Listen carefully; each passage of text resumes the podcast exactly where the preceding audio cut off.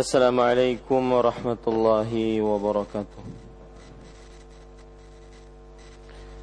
بسم الله الرحمن الرحيم. إن الحمد لله نحمده ونستعينه ونستغفره ونعوذ بالله من شرور أنفسنا وسيئات أعمالنا. من يهده الله فلا مضل له ومن يضلل فلا هادي له. وأشهد أن لا إله إلا الله وحده لا شريك له. وأشهد أن محمدا عبده ورسوله. يا أيها الذين آمنوا اتقوا الله حق تقاته ولا تموتن إلا وأنتم مسلمون. يا أيها الناس اتقوا ربكم الذي خلقكم من نفس واحدة.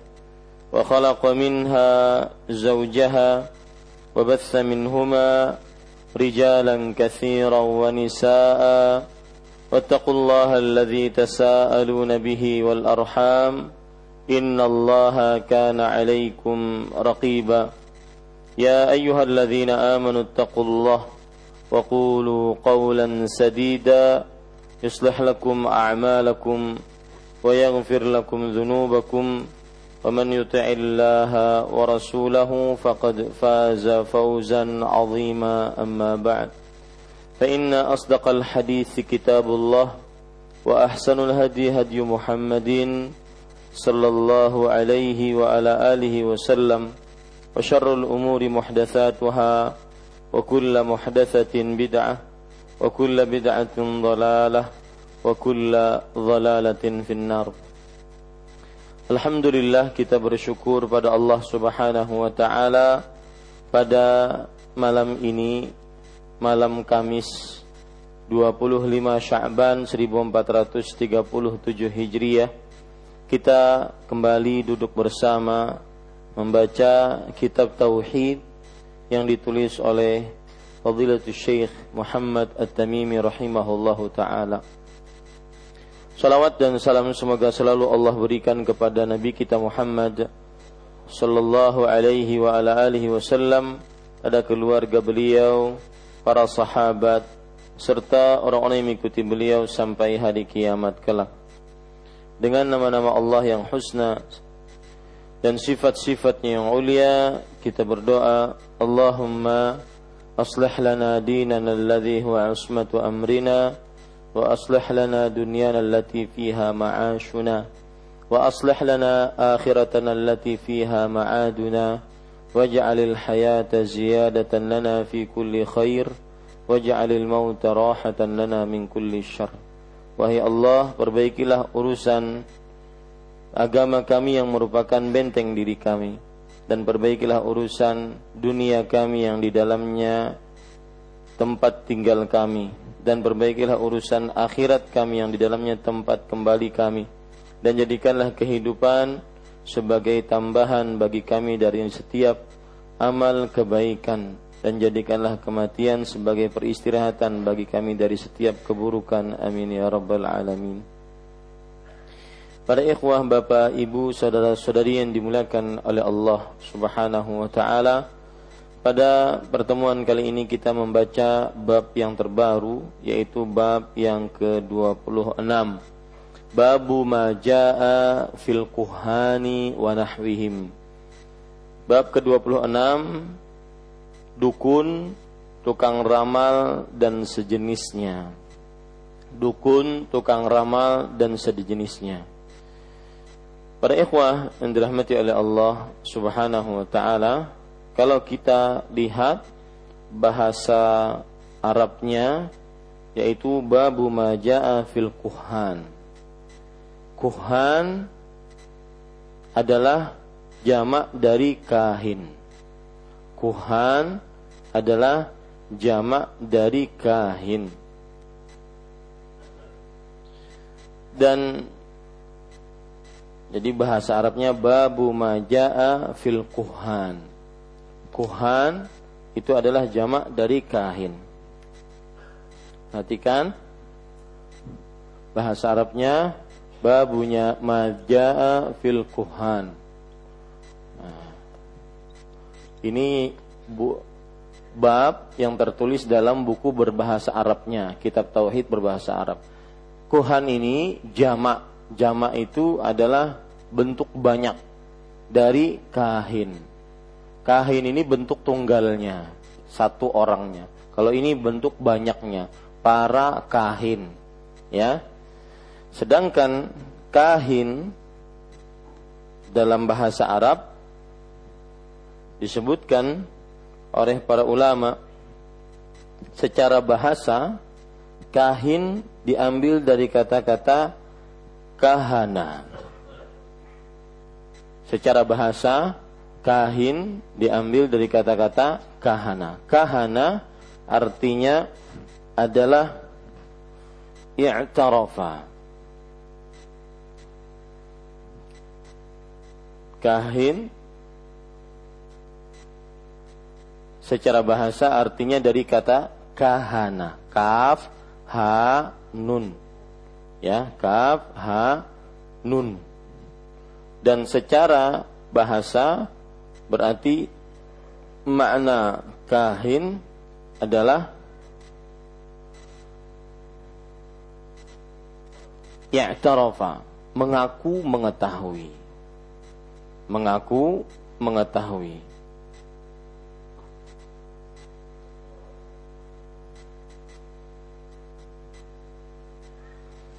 Sedangkan secara istilah syar'i para ulama mengatakan kahin adalah man yadda'i ilmal ghaib kal ikhbar bima sayaqa'u fil ardi ma'astinadin ila sababin.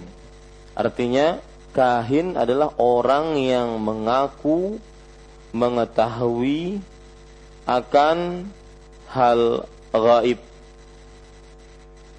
apa yang akan terjadi. Saya ulangi, orang yang mengaku mengetahui akan hal gaib seperti memberitahukan apa yang akan terjadi di bumi. Seperti memberitahukan apa yang akan terjadi di bumi.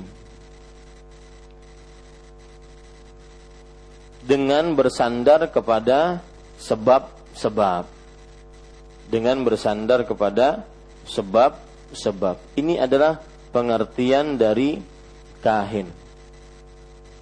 Ini pengertian dari kahin secara bahasa ataupun secara istilah syar'i. Dan para ikhwah yang dirahmati oleh Allah Subhanahu wa taala sering saya sebutkan pengertian yang disebutkan oleh Imam Al-Baghawi rahimahullahu taala dalam kitab beliau Syarh Sunnah. Bahwa kahin adalah seseorang yang mengaku mengetahui akan hal gaib yang akan datang mengaku mengetahui akan hal gaib yang akan datang ini kalau kita perhatikan dari makna berbahasa Arabnya yaitu maja'a fil kuhan. Kuhan artinya adalah jamak dari kahin dan kahin tadi secara sudah kita ambil secara bahasa. Adapun kalau kita lihat makna dari duk, e, tema kita secara bahasa Indonesia. Di sini penulis atau penerjemah menyebutkan dukun. Ya, bab ke-26 yaitu dukun. Siapa itu dukun? Maka dukun kalau kita lihat kamus besar bahasa Indonesia, orang yang mengobati, menolong orang sakit, atau memberi jampi-jampi, mantra, guna-guna, dan sebagainya. Ini arti dukun Orang yang mengobati, menolong orang sakit, memberi jampi-jampi atau guna-guna. Ini arti adalah dukun. Dan kalau kita lihat kamus besar bahasa Indonesia, maka di sini makna dukun tidak masuk ke dalam kahin. Nah, di sini yang ingin saya tuju bahwa secara bahasa Arab yang kita lihat di dalam buku bahasa Arabnya maka tidak itu yang ingin dituju oleh penulis. Ya, maka mungkin terjemahannya kurang tepat. Bab ke-26 dukun kurang tepat. Akan tetapi yang dimaksud di sini adalah seorang yang suka meramal. Makanya diterjemahkan di sini lebih baiknya bab 26 tukang ramal dan sejenisnya. Itu, itu yang saya tuju. Kenapa saya bandingkan antara bahasa Arabnya dengan bahasa Indonesianya. Kalau kalau Bapak kan cuma megang yang berbahasa Indonesianya, terjemahannya saja. Nah, para ikhwan yang dirahmati oleh Allah Subhanahu wa taala, adapun kalau kita perhatikan ramal secara bahasa adalah pasir yang dipakai untuk melihat nasib atau mengetahui apa yang terjadi baik melalui perimbon, perhitungan dan sebagainya. Ramal secara bahasa pasir yang dipakai untuk melihat nasib atau mengetahui apa yang akan terjadi baik melalui perimbon atau perhitungan dan sebagainya. Ini ramal. Sebenarnya kata ramal itu dari bahasa Arab. Kata ramal itu dari bahasa Arab. Yang berbahasa Arab adalah roml. Romlun. Romlun artinya adalah pasir. Orang dahulu, bukankah kita sudah belajar pada bab yang ke-25 termasuk jenis sihir adalah meramal dengan pasir. Nah, itu dia. Ya. Jadi ramal di sini adalah pasar. Makanya lebih baik bab yang ke-26 terjemahannya bukan dukun tetapi tukang ramal dan sejenisnya. Ya, itu lebih baik tukang ramal dan sejenisnya. Ini para ikhwan yang dirahmati oleh Allah Subhanahu wa taala. Paham sekarang bab kita? Kita baru membicarakan tentang bab. Karena kita ini itulah mungkin banyak pahalanya belajar agama itu, terutama untuk orang-orang yang dia tidak paham bahasa Arab. Ya. Jadi seperti misalkan saya di Pondok Pesantren Bakkah di Martapura, saya ngajar di sana eh, kaderisasi dai. Jadi calon-calon ustadz yang saya ajar, yang nanti akan mengajar-ngajar di pondok-pondok pesantren di Banjarmasin ataupun di Kalimantan Selatan secara umum. Kaderisasi dai. Ada sekitar sebelasan orang, alhamdulillah. Itu caranya bagaimana coba? Caranya itu ngajar baca dulu bahasa Arabnya, dibenarkan harokatnya, baru diterjemahkan, baru setelah itu dijelaskan, baru setelah itu diambil hukum-hukumnya. Jadi tahapan-tahapan itu persis seperti kita belajar sekarang. Ya.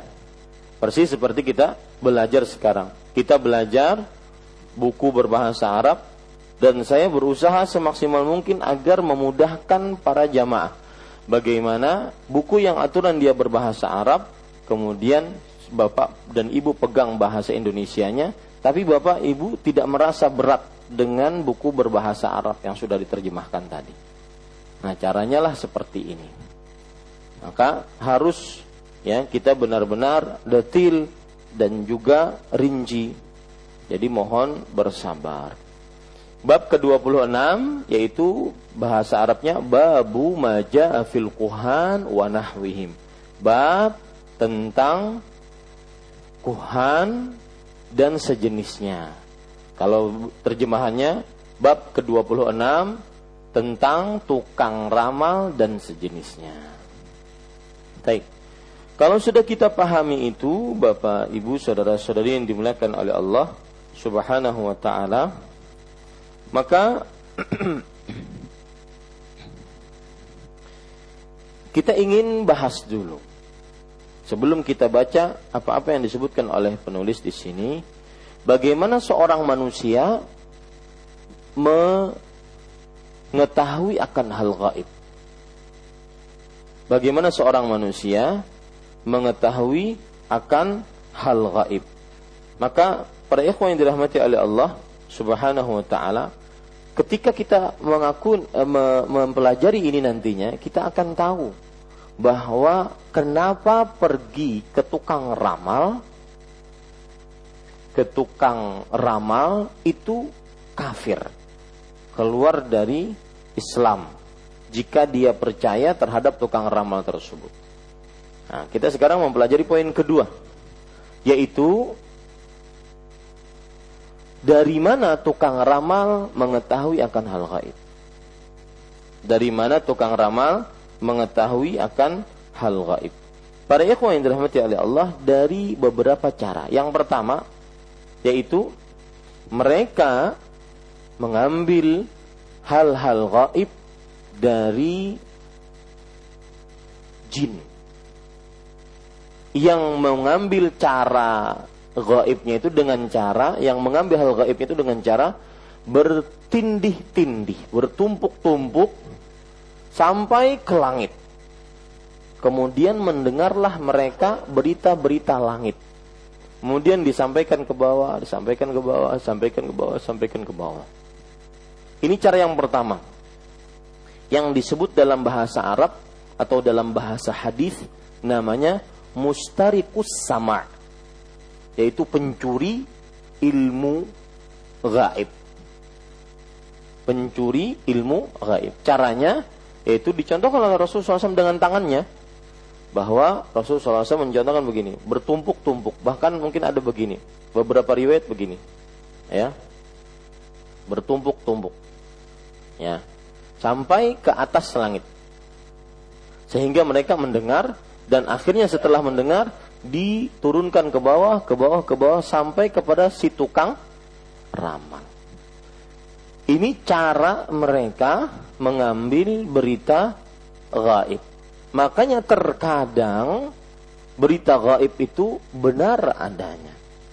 Terkadang berita gaib itu benar adanya. Kemudian para ikhwan dirahmati oleh Allah Subhanahu wa taala, cara yang kedua yaitu syaitan membisikkan kepada tukang ramal yang dia anggap benar dari apa yang akan terjadi. Syaitan membisikkan kepada tukang ramal yang dia anggap benar dari apa yang terjadi. Jadi syaitan kalau bahasa kita betangguh. Menangguh. Kayaknya kayak ini nih. Nah, dibisikkan. Pinanya kayaknya kayak ini.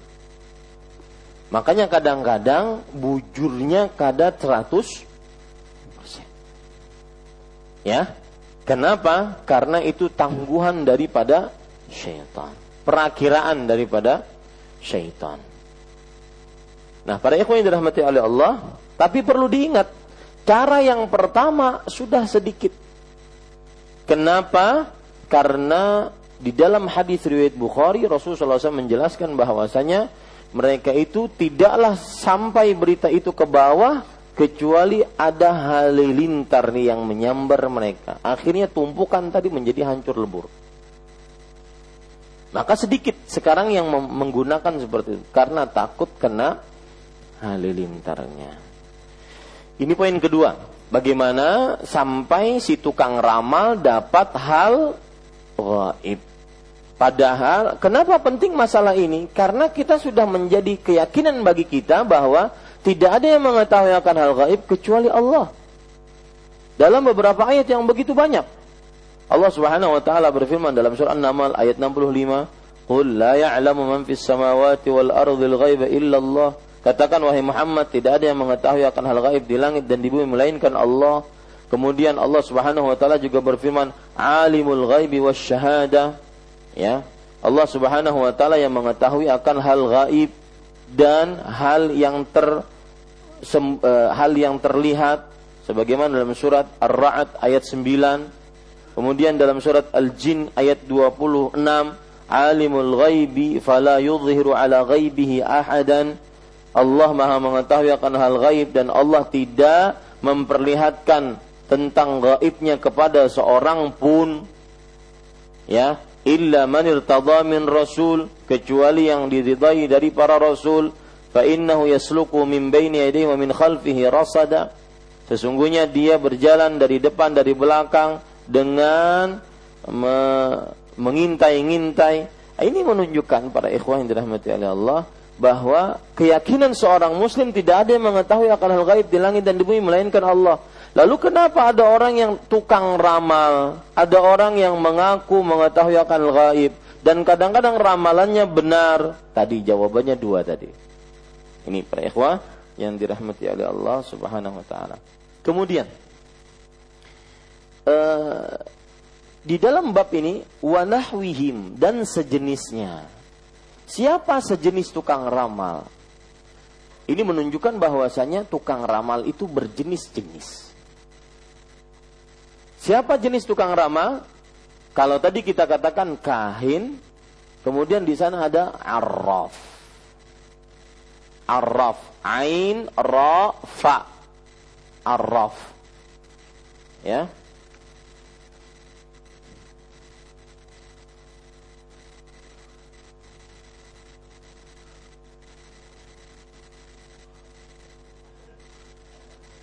Ini jenis dari tukang ramal.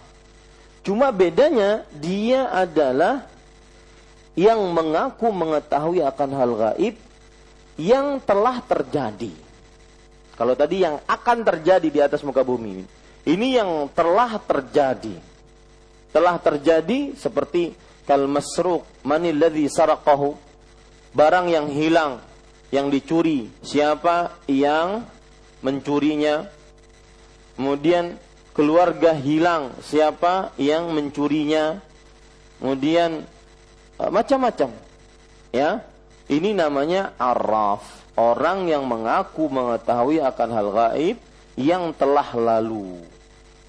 Ini namanya araf itu yang dimaksud dengan sejenisnya.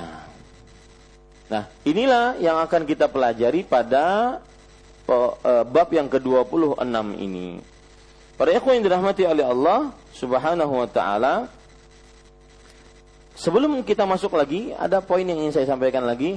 Antara kahin dengan araf kadang-kadang pemakaiannya sama.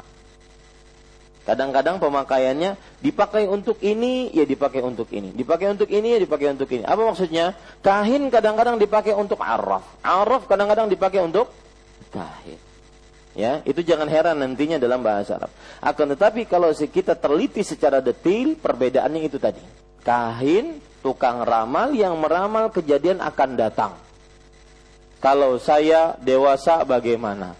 Kalau saya menikah bagaimana? Kalau saya e, membangun rumah di sini bagaimana? Kalau saya membeli rumah, membeli mobil, membeli ini bagaimana? Dan semisalnya. Ya, Sedangkan araf adalah orang yang mengaku meramal akan hal gaib yang telah lalu. Seperti misalkan seorang istri dituduh berzina, siapa yang berzina dengannya? Kemudian seperti barang hilang, siapa yang mencurinya? Seperti seorang yang melakukan perbuatan buruk, siapa yang melakukan perbuatannya dan semisal. Itu namanya arraf. Tapi kadang-kadang pemakaiannya yaitu bisa arraf dipakai kahin, kahin bisa dipakai arraf. Taib. Para ikhwan yang dirahmati oleh Allah Subhanahu wa taala, kita baca sekarang apa yang disebutkan oleh penulis rahimahullahu taala. Qala al-musannif rahimahullahu taala wa rawa Muslimun fi sahihihi an ba'd azwajin Nabi sallallahu alaihi wasallam an Nabi sallallahu alaihi wasallam qala man ata arrafan fasa'alahu an syai'in lam fasaddaqahu lam tuqbal lahu salatun arba'ina yauman.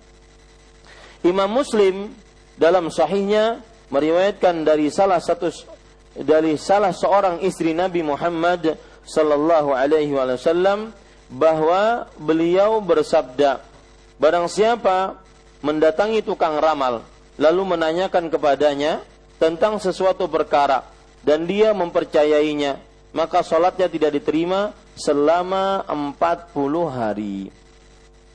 Poin pertama dari hadis ini adalah para ikhwan yang dirahmati oleh Allah Subhanahu wa taala dari salah seorang istri Rasulullah. Biografi perawi yang meriwayatkan hadis ini, siapa beliau? Salah seorang istri Rasulullah sallallahu alaihi wasallam. Beliau ini yang dimaksud adalah Hafsah. Ya, yang dimaksud adalah Hafsah. Dan Hafsah adalah ummul mukminin radhiyallahu anha wa ardhaha. Hafsah adalah ummul mukminin radhiyallahu anha wa ardhaha. Dan Hafsah binti Umar bin Khattab radhiyallahu anha. Hafsah binti Umar bin Khattab radhiyallahu anha. Dan Bapak Ibu saudara-saudari yang dimuliakan oleh Allah Subhanahu wa taala, Hafsah terkenal dengan kegigihannya untuk beribadah kepada Allah Subhanahu wa taala. Hafsah terkenal dengan kegigihannya untuk beribadah kepada Allah Subhanahu wa taala. Kemudian poin yang kedua dari hadis ini adalah makna hadis ini. Penulis mengatakan kalau ada yang bertanya, Hafsah, antum tahu dari mana Ustaz? Itu kan semua disebutkan salah seorang istri Rasulullah. Maka yang menyebutkan di sini adalah Abu Mas'ud Ad-Dimashqi. Di dalam kitab Al-Atraf bahwasanya yang dimaksud dengan salah seorang istri Nabi Muhammad SAW di sini adalah Hafsah binti Umar bin Khattab radhiyallahu anhuma. Jadi dia yang menyebutkan adalah Abu Mas'ud Ad-Dimashqi di dalam kitab Al-Atraf. Taib Imam Muslim dalam sahihnya meriwayatkan dari salah seorang istri Rasulullah sallallahu alaihi wasallam yaitu Hafsah binti Umar bahwa beliau bersabda Barang siapa mendatangi tukang ramal, lalu menanyakan kepadanya tentang sesuatu perkara, dan dia mempercayainya, maka sholatnya tidak diterima selama 40 hari. Para ikhwan yang dirahmati oleh Allah subhanahu wa ta'ala, di sini barang siapa. Kata-kata barang siapa, maka siapa pun. Entah dia orang bodoh, orang berilmu entah dia tua, muda, kaya, miskin, laki-laki, perempuan, siapa pun. Ini menunjukkan man itu adalah ismul mausul. Wa kullu ismil mausul yadullu 'alal umum. Man itu adalah kata penyambung. Dan setiap kata penyambung dalam bahasa Arab menunjukkan kepada keumuman. Siapa pun mendatangi tukang ramal. Di sini pakai kata-kata arraf. Nah, lihat ya. Pakai kata-kata apa? arraf. Lihat bahasa Arabnya man'ata arrafan. Diterjemahkan sama tukang ramal. Karena memang terjemahan dalam bahasa Indonesia ya begitu-gitu aja. Ya, terjemahan mohon maaf, ya, begitu-gitu aja. Ya, terjemahan dalam bahasa Indonesia ya begitu-begitu saja. Arraf adalah seorang yang mengaku mengetahui akan hal gaib yang telah lalu. Kejadian-kejadian yang telah lalu. Kemudian barang siapa mendatangi tukang ramal yaitu dalam hal ini arraf lalu menanyakan kepadanya tentang sesuatu perkara. Nah, ingat, di sini saya singgung tadi poin yang ketiga di mukaddimah. Ketika dalam hadis menggunakan kata arraf, maka bisa dimaknai apa? Bisa dimaknai juga kahin. Jadi di sini jangan dianggap bahwasanya kalau dia bertanya tentang yang akan datang nggak kena hadis ini. Paham maksud saya? Nah, itulah kenapa kita harus mengatakan kadang pemakaian arraf itu maknanya juga apa? Kahin. Kadang pemakaian kahin maknanya juga apa? Arraf. Karena di sini cuma menggunakan kata arraf. Nanti ada orang yang menyanggah, Ustadz, kalau hadisnya berbunyi man ata arrafan, barang siapa mendatangi tukang ramal yang telah lalu, ya, lalu menanyakan kepadanya tentang sesuatu perkara yang, yang dan dia mempercayainya, maka sholatnya tidak diterima selama 40 hari. Berarti untuk bertanya kepada tukang ramal yang akan datang, nggak kena hadis ini. Maka bagaimana jawabannya? Ya, araf bisa juga maknanya adalah apa? Kahin. Ya, meskipun Anda bertanya yang akan datang, tetap aja masuk kena hadis ini. Karena araf pun juga maknanya pada pada hadis-hadis juga maknanya adalah ka, kahin. Cuma jadi ini persis seperti Islam dengan iman. Apa bedanya Islam dengan iman? Ada yang bisa mengerti kan? Islam dengan iman? Islam adalah amalan lah lahir, sholat, puasa, zakat, haji, itu amalan lahir. Iman, amalan batin. Beriman kepada Allah, percaya kepada malaikat, pada kitab-kitabnya, kepada Al-Quran, eh, kepada para Rasul, kepada hari akhir, dan kepada qada dan qadar. Iman, hati. Islam berarti amalan lahir, iman, amalan batin. Ini kalau digabungkan dalam satu kalimat. Saya beriman dan saya mukmin. Tapi kalau saya katakan saya eh, bukan saya muslim dan saya mukmin. Nah, itu digabungkan dalam satu kalimat. Tapi kalau saya katakan saya muslim berarti saya pun juga ber beriman. Saya mengerjakan sholat, puasa, zakat, haji, tetapi juga saya ber beriman karena makna Islam tidak mungkin tegak kecuali dengan keimanan. Kemudian kalau saya katakan saya beriman, berarti di sana ada makna ke Islaman di dalam dirinya. Karena iman seseorang tidak akan sempurna meskipun dia beriman kepada Allah dalam hatinya, para malaikat, kitab-kitabnya, para rasul dalam hatinya, beriman kepada hari akhir, beriman kepada qadar dan qadar dalam hatinya. Tapi kalau nggak salat, sah nggak imannya? Nggak sah imannya. Makanya sama juga para ulama mempunyai kaidah bahwa jika disebutkan salah satu maka menunjukkan kepada dua makna. Jika disebutkan dua-duanya menunjukkan kepada makna tersendiri. Ya. Iman kalau saya sebutkan satunya maka maksudnya adalah iman dan Islam. Amalan lahir dan amalan bah, batin. Kalau saya sebutkan Islam secara sendirian berarti maknanya adalah iman dan Islam, amalan batin dan amalan lahir. Tapi kalau saya sebutkan Islam dan iman secara bersamaan, berarti Islam maknanya amalan lahir, iman maknanya amalan batin. Sama ini, araf dan kahin. Yang diterjemahkan dalam bahasa Indonesia tukang ramal. Makanya jadi tadi saya menyinggung terjemahnya gitu-gitu aja. Ya. Tetapi araf maknanya adalah mengetahui akan hal gaib yang telah lalu. Kahin maknanya adalah mengetahui akan hal gaib yang akan datang. Ini kalau disebutkan secara bersamaan. Tapi kalau disebutkan secara sendirian, kahin atau dalam hadis ini araf, ini secara sendirian, araf. Maka maknanya apa? Kahin dan araf. Kalau kahin disebutkan secara sendirian, maka maknanya apa? Araf dan kahin. Paham ya, para ikhwah? Jadi jangan ada yang menganggap nanti bahwasanya oh Ustaz saya nggak kena. Saya kan cuma bertanya kapan saya nikah. Itu kan yang akan datang. Paham? Saya nggak kena berarti sholat saya masih selamat. Nah ini tidak benar. Makanya harus ditekankan bahwa kata araf dan kata kahin jika disebutkan secara bersamaan maknanya berbeda. Tapi kalau disebutkan secara sendirian mencakup dua makna. Paham?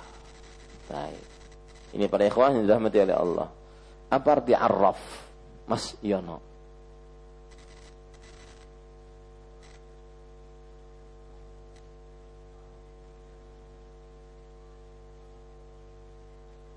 Yang akan datang apa yang telah lalu? Yang telah telah lalu. Apa arti kahin? Hah? Mengakui mengaku mengetahui akan hal gaib yang akan datang. Taib. Itu kalau disebutkan secara bersamaan, baik itu kahin ataupun apa? Arab. Tapi kalau disebutkan secara sendirian, misalkan dalam hadis ini, man ata arrafan. Siapa yang mendatangi arraf, maka maksudnya apa? Tukang ramal yang telah lalu dan juga tukang ramal yang akan datang. Paham sampai sini? Baik. Ini para ikhwan yang dirahmati oleh Allah. Kita lanjutkan. Barang siapa mendatangi tukang ramal. Ini kalau diterjemahkan dalam bahasa Indonesia nggak kelihatan Arabnya bingung. Eh, begitu saja, tidak ada penjelasan yang begitu mendetil. Barang siapa mendatangi tukang ramal, baik tukang ramal yang telah lalu yang disebut dengan apa? Arraf atau tukang ramal yang akan datang yang disebut dengan apa? Kahin. Sengaja saya ulang-ulang biar ingat. Ya. Barang siapa mendatangi tukang ramal lalu menanyakan kepadanya tentang suatu perkara. Menanyakan kepadanya tentang suatu perkara. Perkara apa? Apa pun Ya, karena di sini nakirah. Lihat, fasa'alahu an syai'in. Ya, an syai'in. Ya, di sini nakirah an syai'in. Nah, ini nakirah nih. Setiap ada kata yang an, in, un, ini namanya nakirah. Setiap nakirah menunjukkan kepada keumuman tentang sesuatu apa pun. Silahkan azan dulu. Ya, kita lanjutkan. Barang siapa mendatangi tukang ramal lalu menanyakan kepadanya tentang sesuatu perkara, perkara apa pun di sini. Mau perkara yang berkaitan dengan agama, perkara yang berkaitan dengan uh, ekonomi, kemudian pendidikan, keluarga, maka ini termasuk daripada sesuatu perkara apa pun. Ya. Dan saya katakan tadi perkara tentang agama, maksudnya begini, seseorang berkaitan dengan bertanya tentang agama, tapi dia kepada araf, bukan tentang hukum, tapi tentang ramalan yang akan datang. Ya, bukan tentang hukum, tetapi ramalan yang akan datang. Dan dia mempercayainya. Nah, di sini ada kata-kata dia mempercayainya. Maksudnya, orang yang bertanya tersebut percaya kepada si Arraf ini. Lam tuqbal lahu salatun arba'ina laylah. Maka di, tidak diterima darinya salat selama 40 hari. Ya. Dalam riwayat yang lain arba'ina laylah. Yaitu 40 malam. Karena memang orang Arab biasanya memakai malam itu untuk sehari semalam begitu maksudnya. Ya, di sini disebutkan 40 hari. Para ikhwah yang dirahmati oleh Allah Subhanahu wa taala, maksud daripada tidak diterima sholatnya 40 hari adalah yaitu tidak ada pahala atas sholatnya. Catat itu. Maksud tidak diterima sholatnya 40 hari yaitu adalah tidak ada pahala atas sholatnya meskipun gugur kewajibannya. Maka tidak boleh orang mengatakan saya pernah pergi ke tukang ramal untuk diramal. Berarti sholat saya tidak diterima selama 40 hari. Kalau begitu saya kodok. Nggak bisa. Karena ente kodok sampai jungkir balik, sampai letoy, sampai karing cupu, kada, kada diterima. Kenapa? karena tidak ada pahalanya meskipun gugur kewajibannya. Itu sebagaimana disebutkan oleh Imam Nawawi rahimahullahu taala. Saya bacakan bahasa Arabnya, la thawabalahu fiha. Tidak ada pahala apa pun di dalam salatnya tersebut untuknya. Wa in kanat mujzi'atan fi suqutil fardhi anhu. Meskipun gugur kewajibannya ya dalam perihal salat tersebut. Wala yahtaju maha ila i'adah. Tidak perlu untuk mengulang karena memang tidak ada pahalanya. 40 hari. Ya ini menunjukkan bahwasanya perkara berat yang terjadi kepada orang-orang yang pergi kepada tukang ramal. Ya. Dan para yang dirahmati oleh Allah Subhanahu wa taala,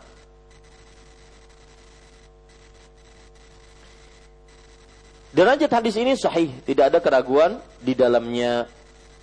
Poin yang keempat berarti hukum dan pelajaran yang kita, bisa kita ambil dari hadis ini. Yang pertama yaitu tadi yang sudah kita uh, kupas berulang-ulang. Kata araf bisa bermakna araf dan kahin. Sebaliknya, kata kahin bisa bermakna kahin dan araf. Ini faedah pertama dari hadis ini. Faedah yang kedua dari hadis ini adalah makna araf dan kahin. Kalau sudah tertulis tidak mengapa saya ulangi. Makna araf dan kahin. Araf orang yang mengaku mengetahui akan hal gaib yang telah terjadi. Kahin orang yang mengaku mengetahui akan hal gaib yang akan datang. Dan ini juga maknanya disebutkan oleh Imam Al-Baghawi dalam kitab Syarh Sunnah. Faedah yang ketiga dari hadis ini adalah bertanya tentang apa pun maka masuk ke dalam ancaman hadis ini. Bertanya tentang apa pun, masuk ke dalam ancaman hadis ini.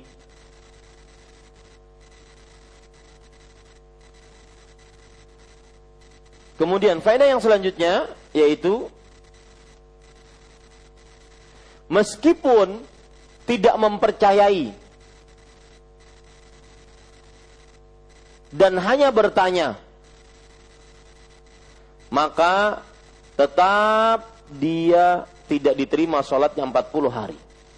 Meskipun hanya bertanya, tidak mempercayai. Saya ulangi ya. Meskipun hanya bertanya, tidak mempercayai. Maka tetap sholatnya tidak diterima selama 40 hari. Karena mungkin ada orang bertanya, Ustadz itu kan hadisnya percaya. Saya cuma nanya, iseng. Hah? Sama seperti Orang-orang yang muter televisi, acara talk show misalkan. Di televisi didatangkan tukang ramal, meramal tentang keadaan Indonesia 2020.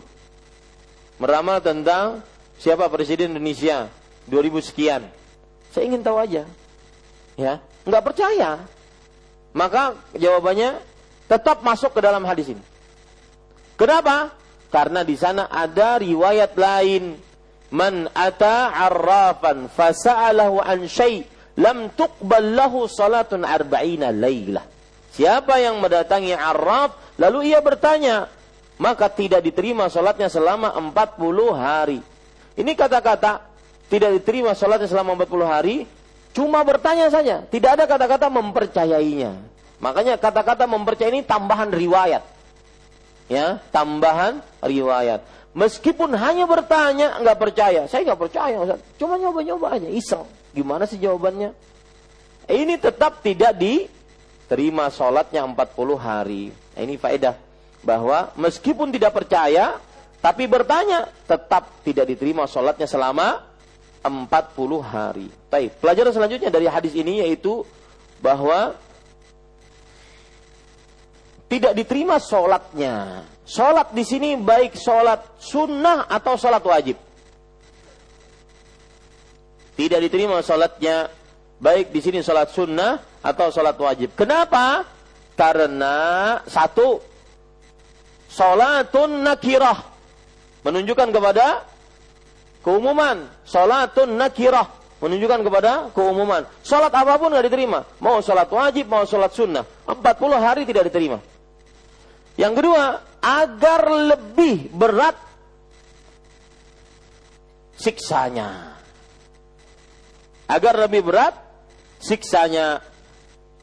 Orang yang percaya kepada tukang ramal. Agar lebih berat siksanya. Jadi sholat apa pun tidak terima. Secuil pun, satu sujud pun nggak terima. Satu takbiratul ihram pun nggak diterima. Ini para ikhwan yang dirahmati oleh Allah Subhanahu wa taala. Kemudian pelajaran selanjutnya, Rahasia di balik 40 hari.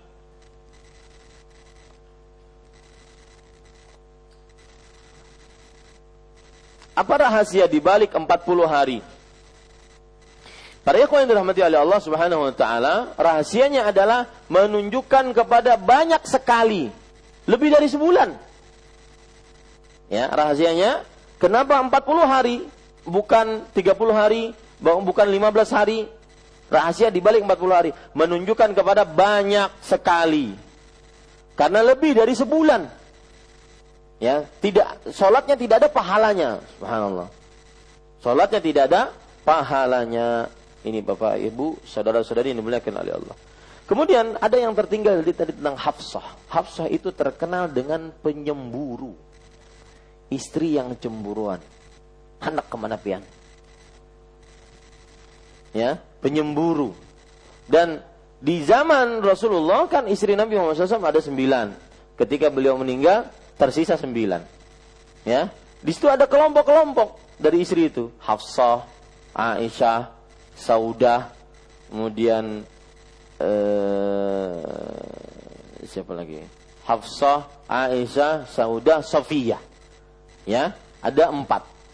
Kelompok yang lain Ummu Salamah dan sisa-sisa dari istri-istri Nabi Muhammad sallallahu alaihi wasallam. Jadi beliau sangat Zainab ya beliau sangat terkenal dengan apa? Dengan penyemburu. Dan ini bagus. Dari sisi mana? Dari sisi bahwa seorang istri harus menjaga suaminya jangan sampai dia melakukan maksiat kepada Allah eh, kepada Allah Subhanahu wa taala. Ya. Tetapi kadang-kadang tidak bagus dari sisi kalau terlalu berlebihan. Makanya Rasulullah SAW bersabda, "Inna minal ghairah ma Allah." Sesungguhnya dari rasa cemburu itu ada yang dicintai oleh Allah dan ada yang dibenci oleh Allah Subhanahu wa taala. Yang dicintai oleh Allah Subhanahu wa taala adalah al-ghirah minar riba.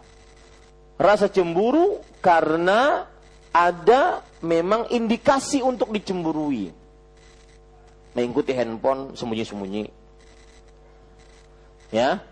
Ada indikasi nyeleweng, ada indikasi tidak jujur, ada indikasi tidak amanah kepada seorang istri.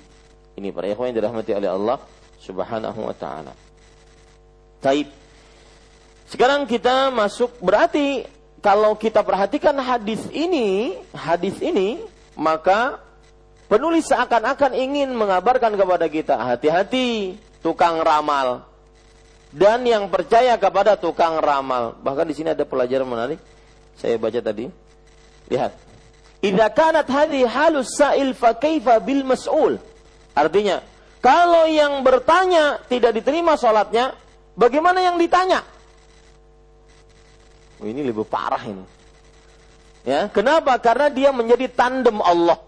Tandingan untuk Allah, menjadikan dirinya tandingan untuk Allah Subhanahu wa taala. Ini para ikhwan yang dirahmati oleh Allah. Baik. E, berarti di sini penulis seakan-akan ingin mengabarkan kepada kita bahwa bahayanya meramal dan percaya kepada tukang ramal, bertanya kepada tukang ramal, yaitu ancaman pertama tidak diterima sholatnya 40 hari. Kalau ada orang ngeyel, Ustadz, kalau nggak diterima sholatnya 40 hari emang kenapa? Kata anak muda, sowat. Kenapa? Apa ruginya ulun gak diterima sholat ulun 40 hari? Nah, siapa yang bisa jawab? Apa ruginya sholatnya tidak diterima 40 hari? Eh, ada orang-orang jenis seperti ini, Pak. Yang kita harus sadarkan dia. Ya, maka jawabannya bahwa sholat seseorang ketika tidak ada pahalanya selama 40 hari, ini terancam dia akan keluar dari Islam. Satu. Yang kedua, terancam amalan-amalannya seluruhnya buruk. Kenapa? Karena sholat itu penentu nasib semua amal. Awalu ma yuhasabu bihil abdu yawmal qiyamati min amali salatuhu. Fa in saluhat saluha sairu amali. Fa in fasadat fasadat sairu amali. Bahkan bukan hanya penentu seluruh amal. Dia penentu nasib manusia. Dunia akhirat. Saya artikan yang tadi dulu. Amalan paling pertama yang akan dihisap oleh Allah Subhanahu wa taala adalah salatnya. Jika salatnya baik, maka seluruh amal perbuatannya baik. Lihat, penentu penentu amal yang lain. Jika salatnya buruk, maka seluruh amal perbuatannya buruk. Dalam riwayat yang lain, fa in saluhat faqad aflaha wa anjah wa in fasadat faqad khaba wa khasir. Jika salatnya baik, maka dia beruntung dan sukses. Nah, penentu nasib kan? Wa in fasadat jika salatnya buruk maka dia akan rugi dan buntung. Khaba wa khasir. Rugi dan benar-benar buntung. Nah, ini jawaban untuk orang-orang yang ngeyel tadi. Kalau seandainya sholatnya nggak diterima 40 hari, emang kenapa? Kemudian saya ingin menekankan lagi bahwa tidak bisa dikodok. Yang sudah pernah, mohon maaf, saya nunjuk di sini. Yang sudah pernah ke tukang ramal, ya, maka nggak bisa dikodok untuk menutupi yang tadi. Nggak bisa. Tetapi dengan cara bertaubat-taubatan nasuha. Ya, para ikhwan yang dirahmati oleh Allah Subhanahu wa taala. Taib. Kita ambil riwayat selanjutnya. Penulis rahimahullahu taala berkata, وعن أبي هريرة رضي الله عنه عن النبي صلى الله عليه وعلى آله وسلم قال من أتى كاهنا فصدقه بما يقول فقد كفر بما أنزل على محمد صلى الله عليه وعلى آله وسلم رواه أبو داود Abu Daud meriwayatkan dari Abu Hurairah radhiyallahu anhu bahwa Nabi Muhammad sallallahu alaihi wasallam bersabda, barang siapa mendatangi seorang dukun dan mempercayai apa yang dikatakannya, maka sungguh dia telah kafir, ingkar dengan wahyu yang diturunkan kepada Nabi Muhammad sallallahu alaihi wasallam. Poin pertama dari hadis ini adalah biografi perawi yang meriwayatkan hadis ini. Abu Abu Hurairah radhiyallahu anhu. Beliau aslinya bernama Abdurrahman bin Sakhr Ad-Dausi dan beliau adalah sahabat yang paling banyak meriwayatkan hadis Rasul Shallallahu Alaihi Wasallam. Padahal beliau masuk Islamnya terkebelakang setelah setelah hijrahnya Rasulullah Shallallahu Alaihi Wasallam. Ini menunjukkan bahwa tidak ada kata terlambat untuk menjadi manusia yang paling baik. Nggak ada. Ya, walaupun sehari sebelum meninggal. Karena Rasulullah SAW bersabda, Innamal amal bil khawatim. Sesungguhnya amalan-amalan itu yang menjadi ukurannya adalah akhirnya. Maka tidak ada kata terlambat untuk menjadi orang yang mulia, orang yang beramal, orang yang bermanfaat untuk orang lain. Kemudian pelajaran dari Abu Hurairah radhiyallahu anhu sering saya ulang bahwasanya beliau sangat menginginkan petunjuk untuk keluarganya. Maka ini kalau dikerjakan oleh setiap dari kita, menyibukkan diri dengan keluarga kita daripada orang lain, ini akan sangat bermanfaat. Ya. Ku anfusakum wa ahlikum nar. Jaga diri kalian dan keluarga kalian. Jangan sibuk dengan orang lain, sibuk dengan keluarga kita masing-masing. Anak, istri, bapak, ibu, kakak, adik, keponakan, sepupu, sibuk dengan keluarga kita masing-masing. Apa yang mereka menyimpang misalkan, belum mengenal sunnah, hidupnya masih terlalu keduniaan, hidupnya masih terlalu penuh dengan kesyirikan dan perbuatan bid'ah, maka itu yang kita urus. Ya, bagaimana caranya agar keluarga kita benar-benar menggapai sunnah Rasul Shallallahu Alaihi Wasallam ini. Kemudian poin kedua dari hadis ini adalah makna hadis ini. Abu Daud meriwayatkan dari Abu Hurairah radhiyallahu anhu bahwa Nabi Muhammad Shallallahu Alaihi Wasallam bersabda. Abu Daud, para ikhwan yang dirahmati oleh Allah Subhanahu Wa Taala, beliau adalah seorang ulama besar yang memiliki kitab Sunan Abi Dawud ya Sunan Abi Dawud dan nama asli Abu Dawud radhiyallahu taala yaitu Sulaiman ibnul Ash'ath As-Sijistani Sulaiman ibnu Ash'ath Ash'ath Hamzah di atas alif shin, ain, sin. Oh, alif kalau ada papan tulis. Ya, ash, ath. Ya, as-sijistani. Sulaiman ibn Ash'ath.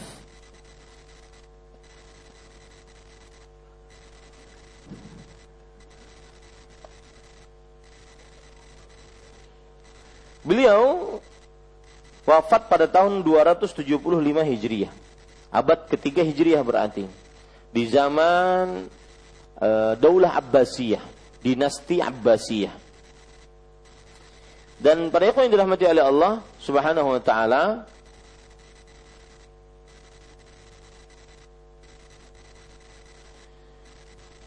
Beliau mempunyai kitab yang sangat terkenal yaitu di antaranya Sunan Abi Daud. Sunan Abi Daud. Ya, Sunan Abi Daud Abu Daud meriwayatkan dan ini terkenal dengan kunyahnya Abu Daud. Ya, Abu Daud. Sunan Abi Daud yaitu Abu Daud meriwayatkan dari Abu Hurairah radhiyallahu anhu bahwa Nabi Muhammad sallallahu alaihi wasallam bersabda, barang siapa mendatangi seorang dukun. Nah, di sini terjemahkan dukun. Ya, bahasa Arabnya kahin. Maka yang sudah kita sebutkan tadi, dukun tadi lebih tepatnya diganti dengan apa? Tukang ramal. Karena dukun itu lebih condong konotasinya kepada tukang sihir. Jadi dukun itu lebih condong kepada dukun, tukang sihir, tukang mantra, tukang guna-guna, tukang pokoknya semua tukang. Hah? Tukang santet itu dukun, masuk ke dalam konotasi dukun. Ya.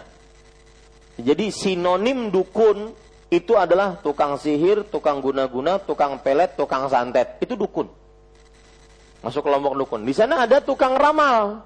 Tukang ramal dari kahin atau arraf. Nah, kalau kita lihat hadisnya, barang siapa yang mendatangi seorang kahin. Itu kan? Hadisnya apa? Man ata kahinan. Barang siapa yang mendatangi seorang tukang ramal. Ganti terjemahannya. Tukang ramal lebih tepatnya. Ya, tukang ramal. Karena dukun itu lebih cocok kepada menyihir, mengguna-guna, memantra, menyantet, memelet. Ya, itu dia. Itu dukun lebih cocok. Dan mempercayai apa yang dikatakannya. Nah, di sini ada tambahan juga, mempercayai apa yang dikatakannya. Kalau di awal tadi hadis yang pertama ada riwayatnya cuma bertanya. Kalau bertanya saja tidak diterima sholat yang 40 hari. Nah ini kalau sampai mempercayai gimana? Faqad kafara bima unzila ala Muhammad. Sebelum itu, barang siapa mendatangi seorang tukang ramal, dalam bahasa Arabnya kahin. Nah, saya ingin bertanya lagi. Kahin di sini maksudnya apa? Dua-duanya. Tukang ramal yang telah lalu disebut dengan apa? Araf atau tukang ramal yang akan datang. Disebut dengan apa? Kahin. Jadi dua-duanya di sini. Ingat itu baik-baik. Barang siapa mendatangi seorang dukun, ya seorang tukang ramal, baik yang telah lalu maupun yang akan datang dan mempercayai apa yang dikatakannya. Bentuk percayanya bagaimana? Pokoknya dia percaya. Oh, bujur Jerpian. Ya, mempercayai dia apa yang dikatakannya. Maka sungguh dia telah kafir ingkar dengan wahyu yang diturunkan kepada Nabi Muhammad sallallahu alaihi wasallam dengan wahyu yang diturunkan kepada Nabi Muhammad SAW. Pertanyaan timbul, wahyu apa yang diingkari dan dikafiri orang yang percaya kepada tukang ramal? Saya ulangi, wahyu apa yang diingkari dan dikafiri orang yang percaya kepada tukang ramal? Wahyu tentang bahwa hal gaib hanya milik Allah. Di antaranya An-Naml ayat 65, Al-Jin ayat 26 dan semisalnya. Ya. Ini makna hadisnya.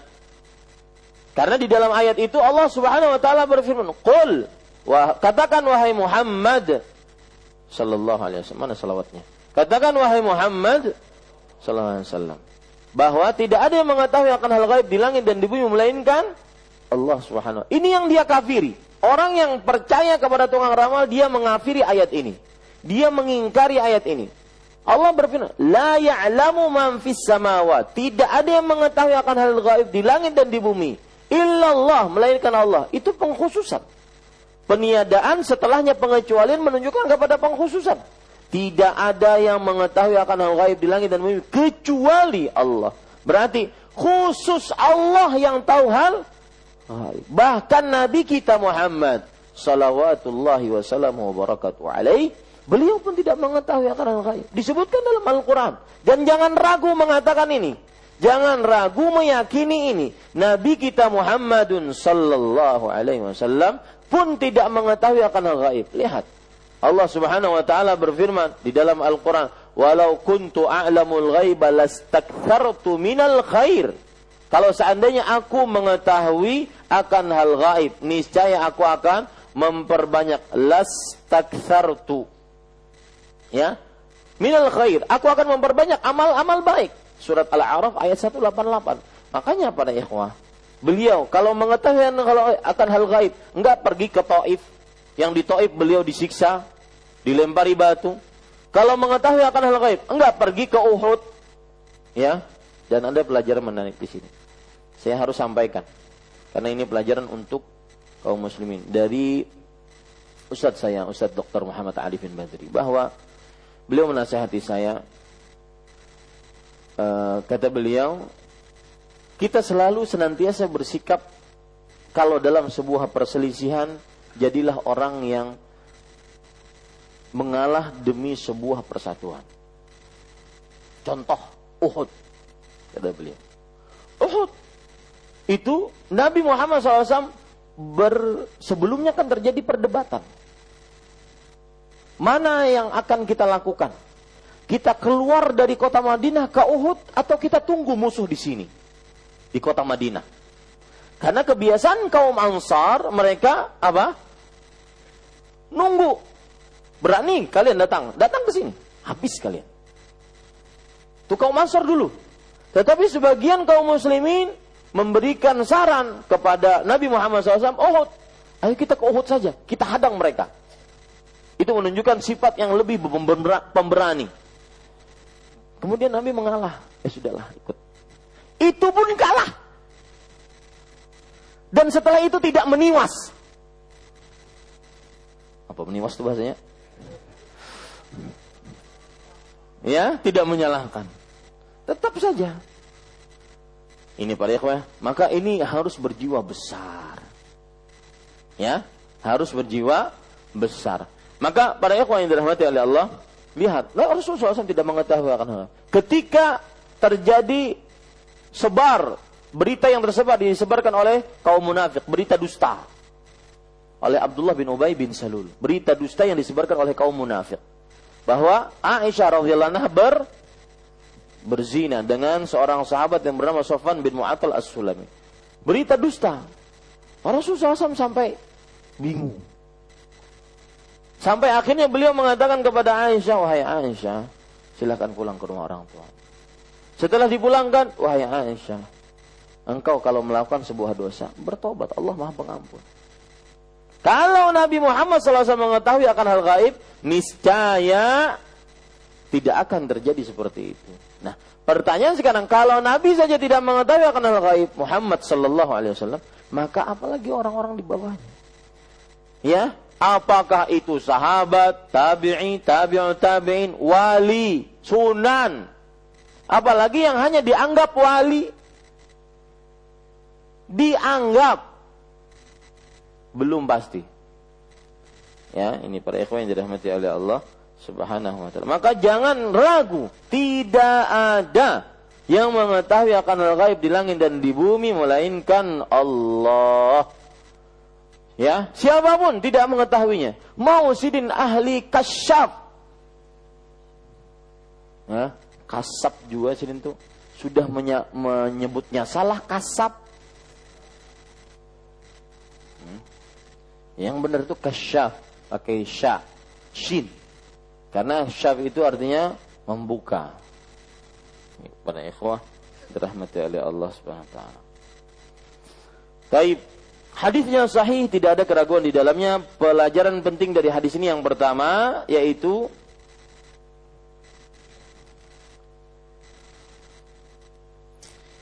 Yang pertama yaitu kahin yang dimaksud dalam hadis ini adalah baik tukang ramal yang telah lalu ataupun tukang ramal yang akan datang. Kahin yang dimaksud di sini adalah tukang ramal yang akan yang telah lalu ataupun yang tukang ramal yang akan datang.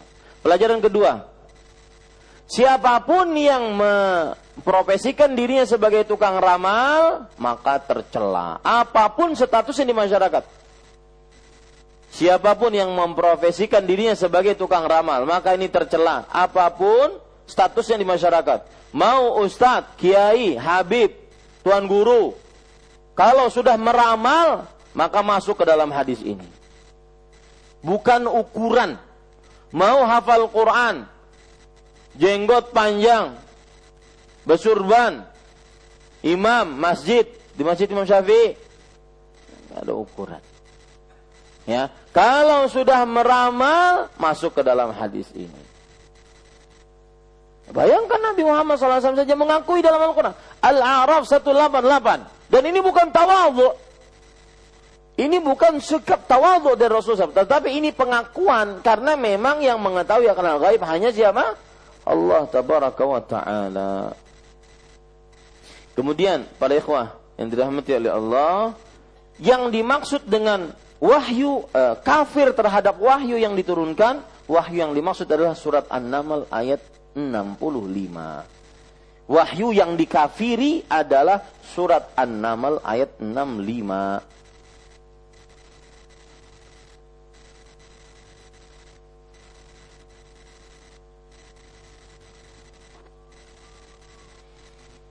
Taib.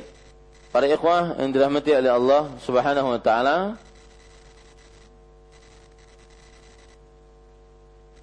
Kemudian kita ambil pelajaran selanjutnya, eh, hadis selanjutnya. Penulis rahimahullahu taala berkata, "Walil arba'ati wal hakimi wa qala sahihun ala syartihima an Abi Hurairah radhiyallahu anhu man ata 'arrafan aw kahinan fasaddaqahu bima yaqul faqad kafara bima unzila ala Muhammad." sallallahu alaihi wa ala alihi wasallam. Wali Abi Ya'la bisanadin jayyidin an Ibnu Mas'ud mithluhu mauqufan.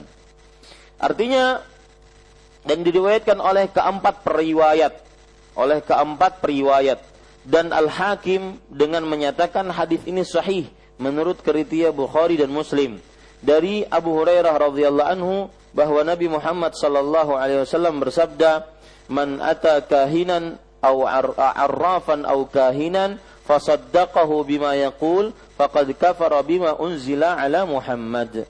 Barang siapa yang mendatangi tukang ramal atau dukun lalu mempercayai apa yang diucapkannya, maka sungguh dia telah kafir, ingkar dengan wahyu yang diturunkan kepada Muhammad sallallahu alaihi wasallam. Abu Ya'la pun meriwayatkan hadis mauquf dari Ibnu Mas'ud seperti tersebut di atas dengan sanad yang jayyid. Poin pertama dari hadis ini masih Abu Hurairah sudah lewat tadi, sudah kita pelajari. Poin kedua yaitu makna hadis ini. Kita baca dan diriwayatkan oleh keempat periwayat. Keempat periwayat ini adalah empat imam dalam yang yang mempunyai kitab hadis. Siapa empat imam tersebut? Yaitu Abu Daud, Tirmidzi, Nasai, Ibnu Majah. Kalau ada yang bertanya Ustadz, kalau di dalam Sahih Bukhari, Sahih Muslim itu kan yang paling kuat Sahih mana? Sahih Bukhari. Kemudian setelahnya Sahih Muslim. Ya, Sahih Bukhari, Sahih Muslim. Artinya hadis yang derajatnya itu kuat itu Sahih Bukhari dulu, baru Sahih Muslim. Nah, kalau urutan sunan-sunan ini, Sunan Nabi Daud, Sunan Tirmidzi, Sunan Nasai, itu yang mana yang paling kuat? Maka para ulama mempunyai urutan. Yang pertama adalah Sunan Abi Daud.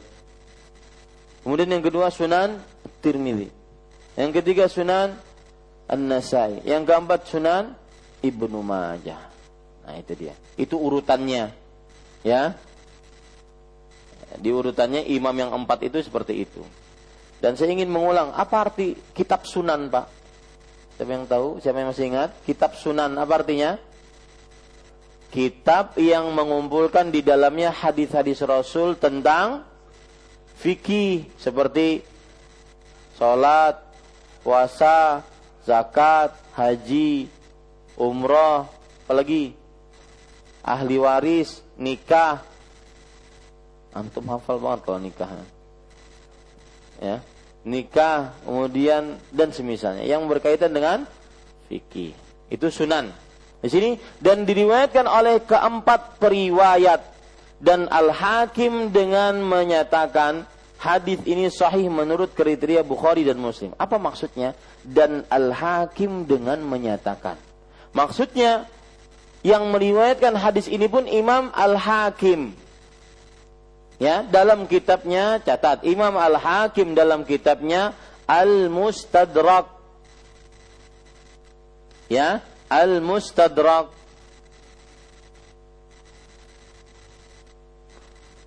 Imam Al-Hakim dalam kitabnya Al-Mustadrak. Para ikhwan yang dirahmati oleh Allah, kitab Mustadrak ini saya ingin menjelaskan sedikit. Mohon maaf ya, kita ke, ke ilmu hadis sedikit. Mustadrak ini adalah kitab yang ditulis oleh seorang yang bernama Al-Hakim atau lebih terkenal dengan nama Al-Hakim. Dan nama beliau Muhammad bin Abdullah Al-Hakim. Muhammad bin Abdullah Al-Hakim. Jadi ceritanya begini. Saya tulis saja. Saya gambarkan biar mudah memahaminya. Ada di dalam kitab hadis namanya Sahih Bukhari. Kemudian Sahih Muslim. Nah, ini kitab Sahih Bukhari. Ya, kemudian Sahih Muslim.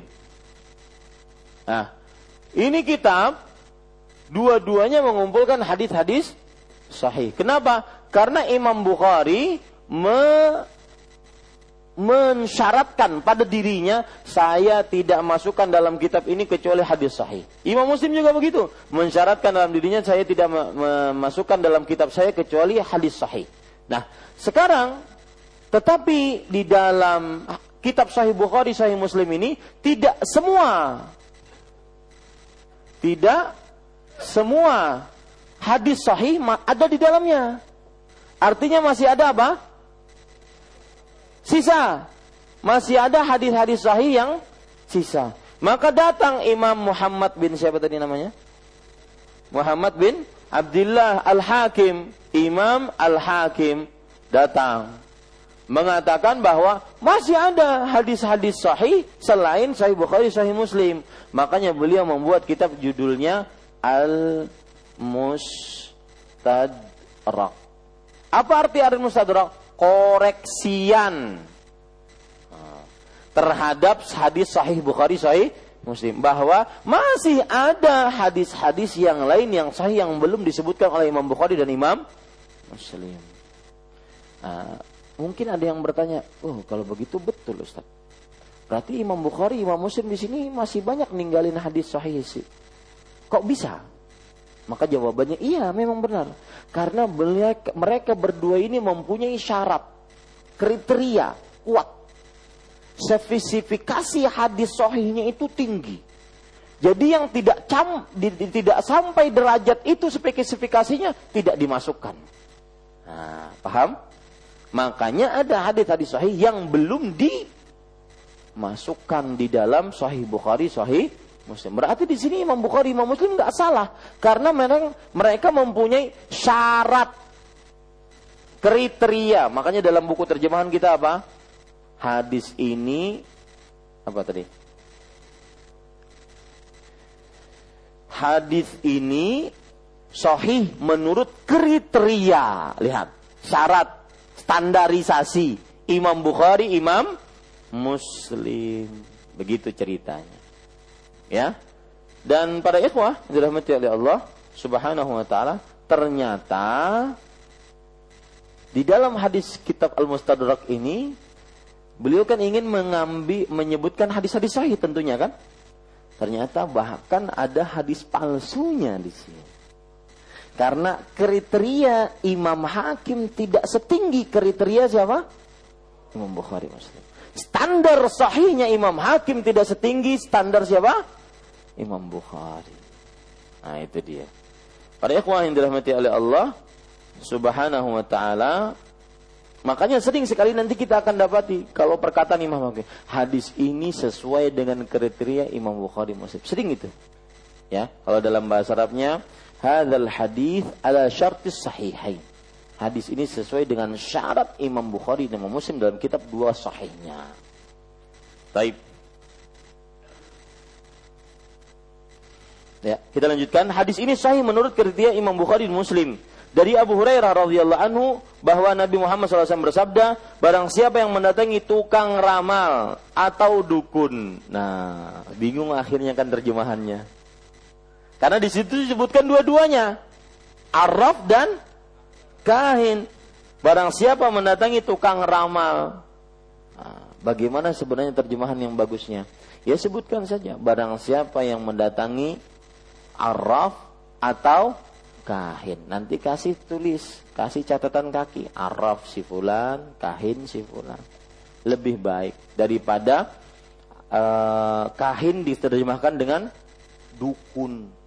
Ya, ini saya tidak setuju. Kalau kahin diterjemahkan dengan dukun. Garis bawahi bahwa saya tidak setuju terjemahan itu. Betul. Garis bawah itu. Itu manfaat nanti para ikhwah. Ya.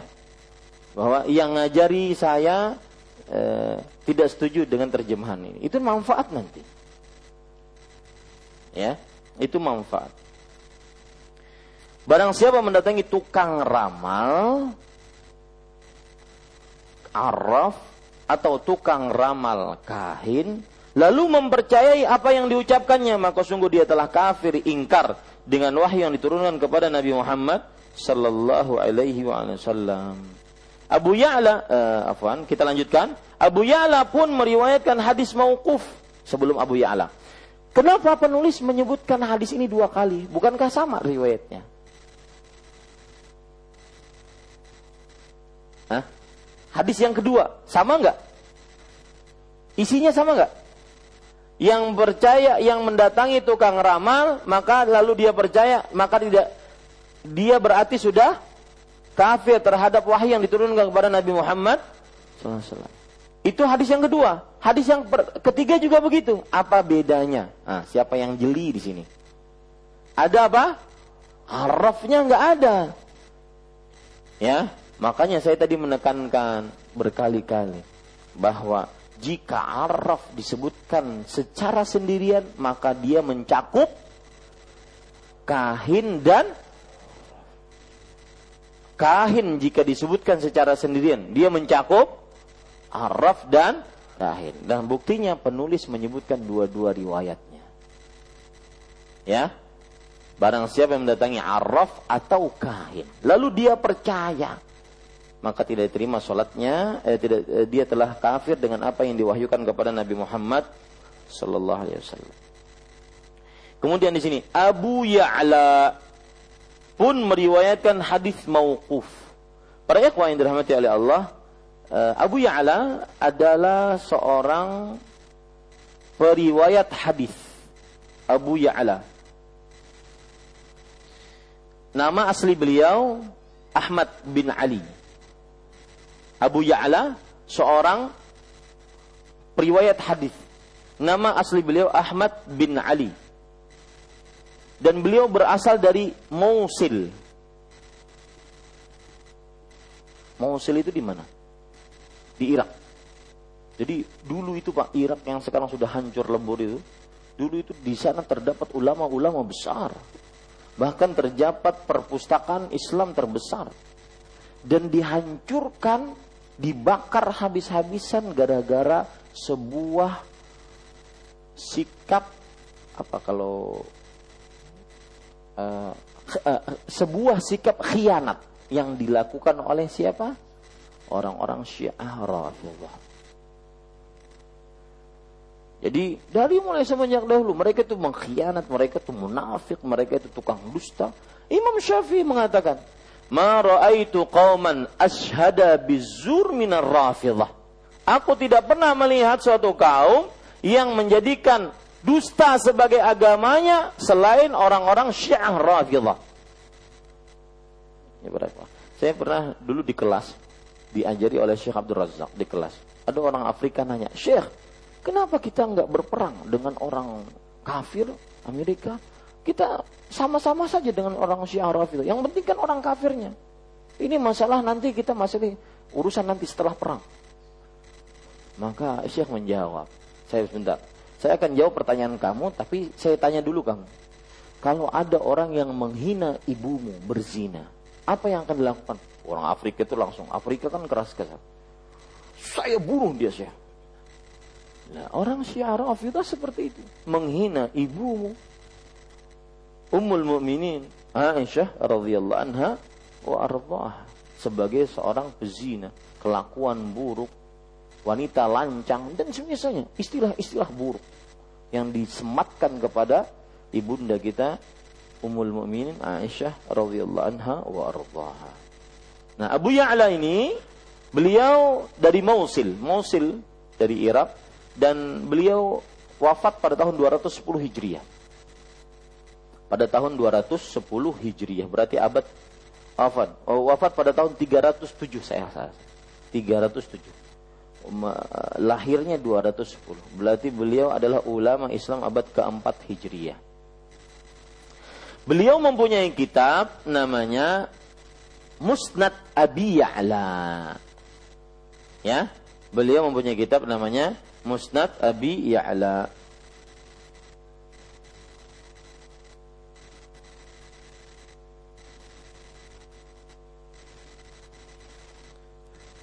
Sekarang saya ingin menyebutkan apa itu kitab musnad. Kalau sahih sudah kita tahu.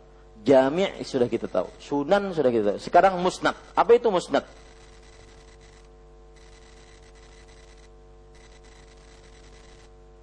Perhatikan. Musnad adalah sebuah kitab hadis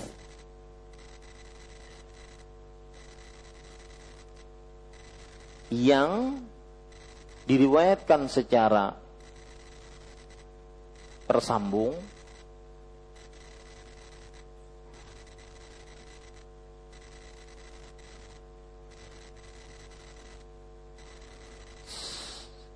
dibagi penyebutannya secara nama sahabat. Dibagi penyebutannya secara nama sahabat. Ini arti musnad.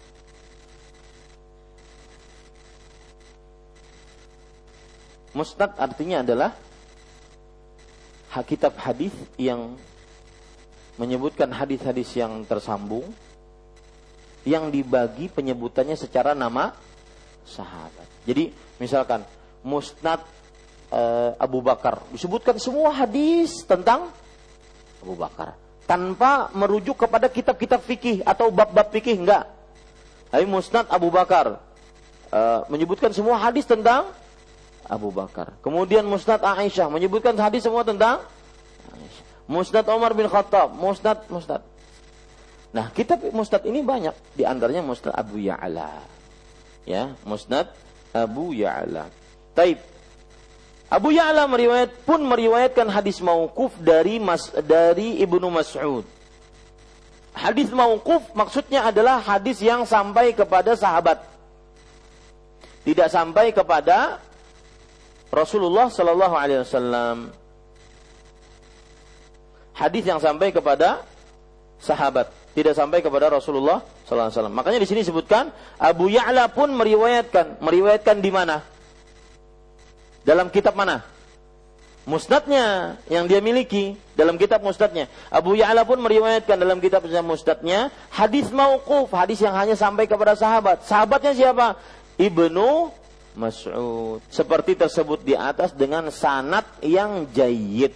Sanat maksudnya adalah mata rantai periwayatan hadis. Catat itu. Sanat adalah mata rantai periwayatan hadis. Jayid artinya baik.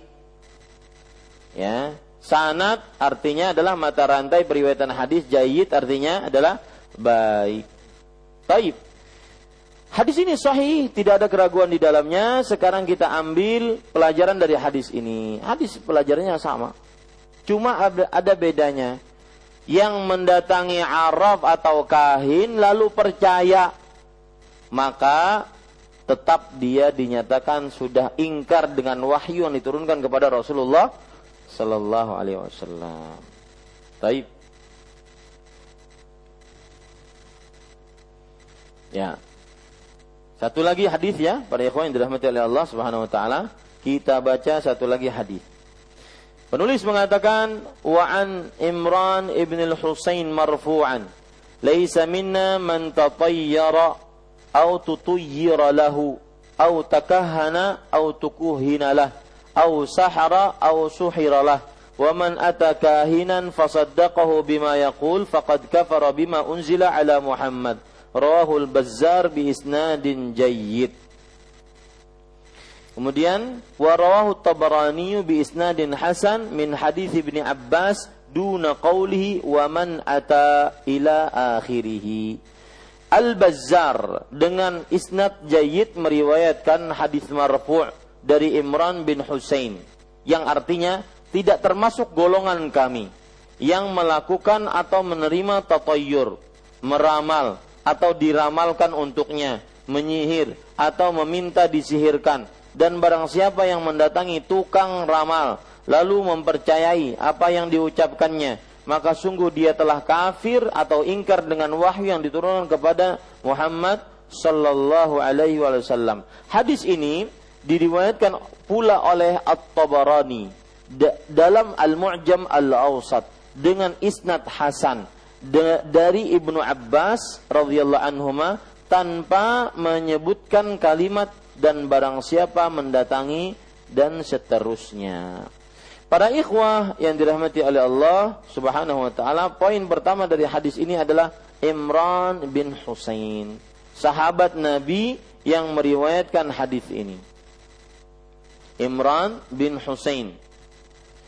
Dan para ikhwah yang dirahmati oleh Allah Subhanahu wa taala, beliau adalah salah seorang sahabat Nabi yang juga terkenal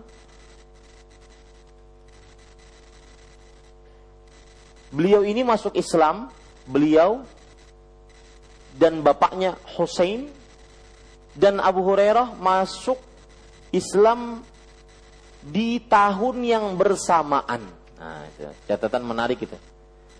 Imran bin Hussein, Imrannya dan Husainnya dan Abu Hurairah masuk Islam di tahun yang bersamaan. Yaitu pada tahun ke-7 Hijriyah. Pada tahun ke-7 Hijriyah. Pada peperangan Khaybar.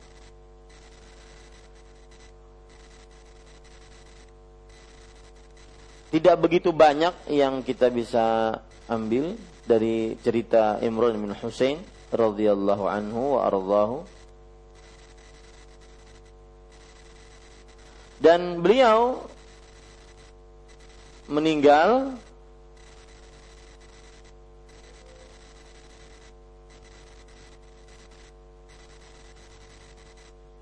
bahkan tidak disebutkan di dalam beberapa kitab sejarah meninggal kapan ya. Tetapi beliau terkenal dengan seorang yang ahli zuhud. Nah ini dia. Ya. Cuma tidak disebutkan kapan meninggalnya. Beliau terkenal dengan seorang yang ahli zuhud. Zuhud artinya adalah meninggalkan sesuatu yang tidak bermanfaat untuk kehidupan akhirat. Bahkan disebutkan Az-zahid alladhi sara kawahidin minal malaikah. Zuhud seperti salah seorang dari para malaikat. Zuhudnya Imran ibn Husain radhiyallahu anhu. Beliau sering mengatakan, "Ya laitani kuntu ramadan tadruhu riyah." Alangkah indahnya aku seperti a, seperti debu yang diterpa oleh angin-angin. Enggak ada beban apa-apa. Ya. Tidak ada keinginan apa-apa. Ini termasuk daripada sifat juhud, zuhud yang dimiliki oleh siapa? Imran ibn Husain radhiyallahu anhu. Baik. Sekarang Poin kedua, makna dari hadis ini. Al-Bazzar dengan isnad yang jayid. Al-Bazzar, para ikhwan yang dirahmati oleh Allah, seorang ulama besar. Ya, Al-Bazzar. Dan Al-Bazzar ini beliau nama aslinya adalah Ahmad bin Amr Al-Bazzar mempunyai kitab Musnad Al-Bazzar. Makanya Al-Bazzar dengan isnad yang jahit. Maksudnya Al-Bazzar meriwayatkan dengan isnad yang jahit. Isnad, sanat sama. Apa arti isnad dengan sanat? Mata rantai. Al-Bazzar dengan isnad yang jayid meriwayatkan. Jayid artinya apa? Baik. Meriwayatkan hadis marfu. Hadis marfu adalah hadis yang sampai kepada Nabi Muhammad sallallahu alaihi wasallam. Hadis yang sampai kepada Nabi Muhammad SAW. Al-Bazzar meninggal pada tahun 292 eh, Hijriah. Abad ketiga Hijriah. Al-Bazzar. Sampai e, meriwayatkan hadis marfu dari Imran bin Husain. Makna hadisnya tidak termasuk golongan kami. Maksud dari tidak termasuk golongan kami adalah tulis laisa yaf'alu dzalika man huwa min asya'ina al-amilina bittiba'ina al-muqtafina li syar'ina. Maksud dari bukan golongan kami adalah bukan dari syariat kami. Atau bukan dari pengikut kami. Ini maksud daripada bukan dari golongan kami, bukan dari syariat kami, tidak termasuk syariat kami, tidak termasuk pengikut kami. Orang yang melakukan atau menerima tatayyur. Apa maksudnya melakukan atau menerima tatayyur? Hah? Melakukannya, melakukan tatayyur ataupun menerima tatayyur. Apa maksudnya? Hah? Lihat di sini, hadisnya berbunyi man tatayyara au. Nah, di sini ada dua orang tatayyur. Saya ingin sebutkan dulu apa arti tiarah. Tiarah itu merasa bernasib sial ketika melihat atau mendengar sesuatu. Nah, di sini ada dua pihak. Ya, tatayyara au tutayyiralah. Menerima atau apa di situ terjemahannya? me, melakukan atau menerima. Lihat, tatayyur. Tatayyur. Tatayyur ada dua. Yang melakukan tatayyara ya. Seperti apa?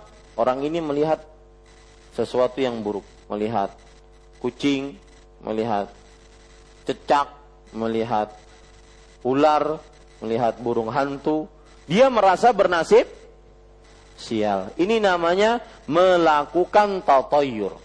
Ada orang yang tutuyiralah, yaitu di apa terjemahannya? Menerima tatoyur. Menerima. Maksudnya menerima bagaimana? Dia melihat sesuatu, melihat sesuatu, melihat sesuatu, merasa Eh, kemudian dia bertanya. Nah, itu dia, maksudnya menerima. Bertanya kepada tukang ramal. Ini kenapa? Saya kok melihat ini bermimpi kok tiga kali, tiga hari berturut-turut. Saya kok melihat ada burung hantu tiga malam berturut-turut di atas rumah saya. Nah, dia bertanya kepada tukang ramal. Lalu dia percaya. Ini namanya menerima tatoyur. Paham sekarang? Dalam bahasa Arabnya ini tatayyara yang melakukan tatayyur dan ini tutuyyiralah yang menerima diberlakukan kepadanya tatayyur. Ya, seperti itu.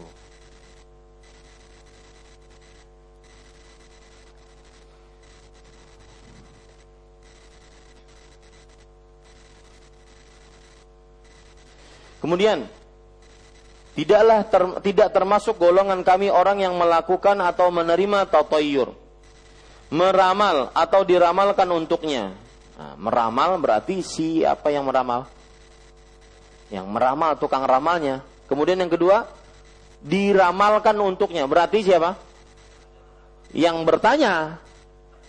Yang minta di ramal. Ini dua-duanya kena. Ya. Menyihir atau minta disihirkan tukang sihirnya atau yang minta disihirkan untuknya. Seperti misalkan ramalan ditolak, dukun bertindak. Nah, dukunnya ini tukang sihirnya, yang minta ditindakkan ini siapa? Yang minta dirama, yang minta disihirkan. Dan barang siapa mendatangi dukun, mendatangi tukang ramal, ganti terjemahannya. Mendatangi tukang ramal lalu mempercayai apa yang diucapkannya maka sungguh dia telah kafir ingkar dengan wahyu yang diturunkan kepada Nabi Muhammad sallallahu alaihi wasallam. Hadis ini diriwayatkan pula oleh At-Tabarani.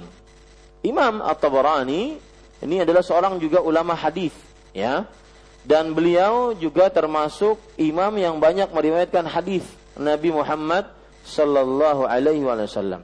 Nama asli beliau adalah Sulaiman bin Ahmad At-Tabarani. Dan beliau wafat pada tahun 360 Hijriah. Ya. Hadis ini diriwayatkan pula oleh At-Tabarani. Beliau ini namanya Sulaiman bin Ahmad.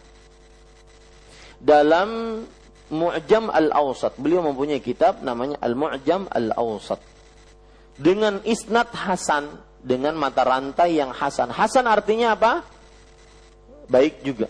Hasan artinya baik. Dari Ibnu Abbas, tapi riwayatnya dari siapa? riwayatnya dari Ibnu Abbas. Kalau hadis di atas riwayat siapa? Imran bin Husain. Sedangkan Imam At-Tabarani meriwayatkan dari hadis Ibnu Abbas tanpa menyebutkan kalimat dan barang siapa mendatangi sampai selesai, sampai seterusnya. Maksudnya hadisnya cuma di awal, yaitu sampai kepada tidak termasuk golongan kami orang yang melakukan dan menerima tatoyur meramal atau diramalkan untuknya, menyihir atau meminta disihir. Sampai sini saja. Hadis dari Ibnu Abbas yang diriwayatkan oleh Imam At-Tabarani dalam kitabnya Al-Mu'jamul Awsat. Adapun yang seterusnya tidak ada dalam hadis Ibnu Abbas. Yang ada had dalam hadis Imran bin Husain. Nah ini para ikhwah yang dirahmati oleh Allah Subhanahu wa taala. Alhamdulillah empat hadis kita baca pada kesempatan kali ini. Mudah-mudahan bermanfaat. Wallahu alam. Sallallahu nabi Muhammad. Walhamdulillahi rabbil alamin.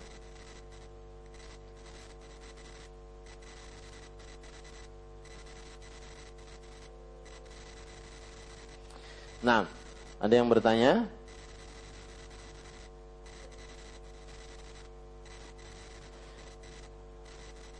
Tidak ada. Silakan.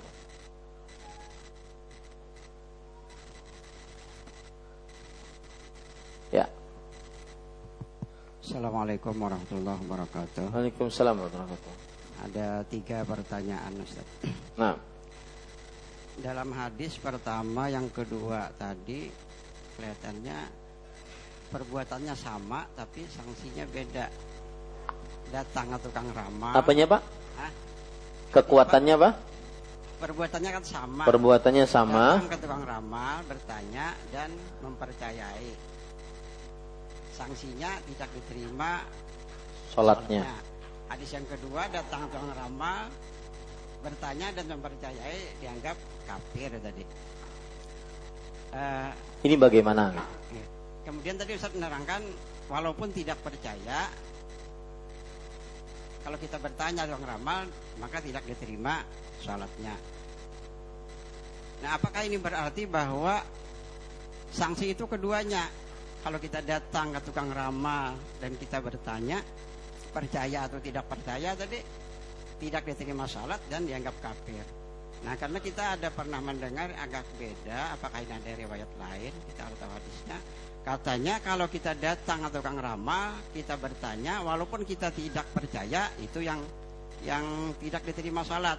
Tapi kalau kita datang bertanya dan percaya itu yang dianggap kafir. Itu itu yang pertama. Yang kedua, kafir di sini apakah dianggap sebagai kafir yang keluar dari Islam? Karena kan tidak mempercayai ayat Quran. Nah, kemudian yang ketiga, mungkin ini pertanyaan yang bab lalu kita ada sempat bertanya masalah jenis sihir. Ada kita pernah mendengar orang yang hipnotis, ya, hipnotis katanya bisa bermanfaat untuk penyembuhan, bahkan bisa membe, me, apa, merubah tabiat seorang orang penakut dengan dihipnotis bisa jadi pemberani misalnya. Ini apakah termasuk sihir hipnotis itu? Iya. Jazakallah khair Pak atas pertanyaannya. Terima kasih banyak. Pertanyaan yang pertama yaitu tentang apakah berarti orang yang ber... lihat di sini ada beberapa perbuatan. Apakah berarti orang yang mendatangi plus bertanya atau mendatangi plus bertanya dan mempercayai. Ya, ada dua kan? Bertanya plus eh mendatangi plus bertanya. mendatangi plus bertanya plus mempercayai. Apakah hukumnya sama? Karena dua-dua riwayatnya sama di situ disebutkan. Ya, ada kata-kata mempercayai. Tapi yang satu hukumannya beda. Yang satu tidak diterima sholatnya 40 hari, yang satu di, berarti dianggap ingkar kafir terhadap wahyu yang diturunkan kepada Nabi Muhammad SAW. Maka jawabannya begini Pak, tadi sudah saya singgung sebenarnya bahwa ada riwayat Muslim yang membedakan, yaitu siapa yang datang dan bertanya maka tidak diterima sholatnya selama 40 hari. Datang dan bertanya kepada tukang ramal. Mau dia percaya tidak percaya, maka eh apa? Mau kalau dia eh, di situ pokoknya dia datang dan bertanya. Tidak disebutkan kata-kata percaya atau tidak percaya. Yang penting dia datang dan bertanya. Maka tidak diterima sholatnya 40 hari. Di sana ada riwayat yang lain dan riwayat-riwayat yang kita baca tadi. Barang siapa yang mendatangi tukang ramal, dia datang dan bertanya dan percaya. Maka ini yang keluar dari agama Islam. Jadi pembedaannya Pak pada riwayat. Yang mana Syekh Muhammad At-Tamimi tidak menyebutkan riwayat itu. Jadi yang Bapak ketahui sebelumnya sudah benar itu. Bahwa orang yang mendatangi dan bertanya saja tanpa percaya itu sudah dianggap uh, uh, sudah tidak diterima sholatnya 40 hari. Kalau dia berdatang dan bertanya plus mempercayai maka dia ingkar dengan wahyu yang diturunkan kepada Nabi Muhammad Sallallahu Alaihi Wasallam. Kemudian pertanyaan yang kedua yaitu yang berkaitan dengan kata-kata kafir. Apakah kafir di sini berarti dia keluar dari Islam ataukah tidak?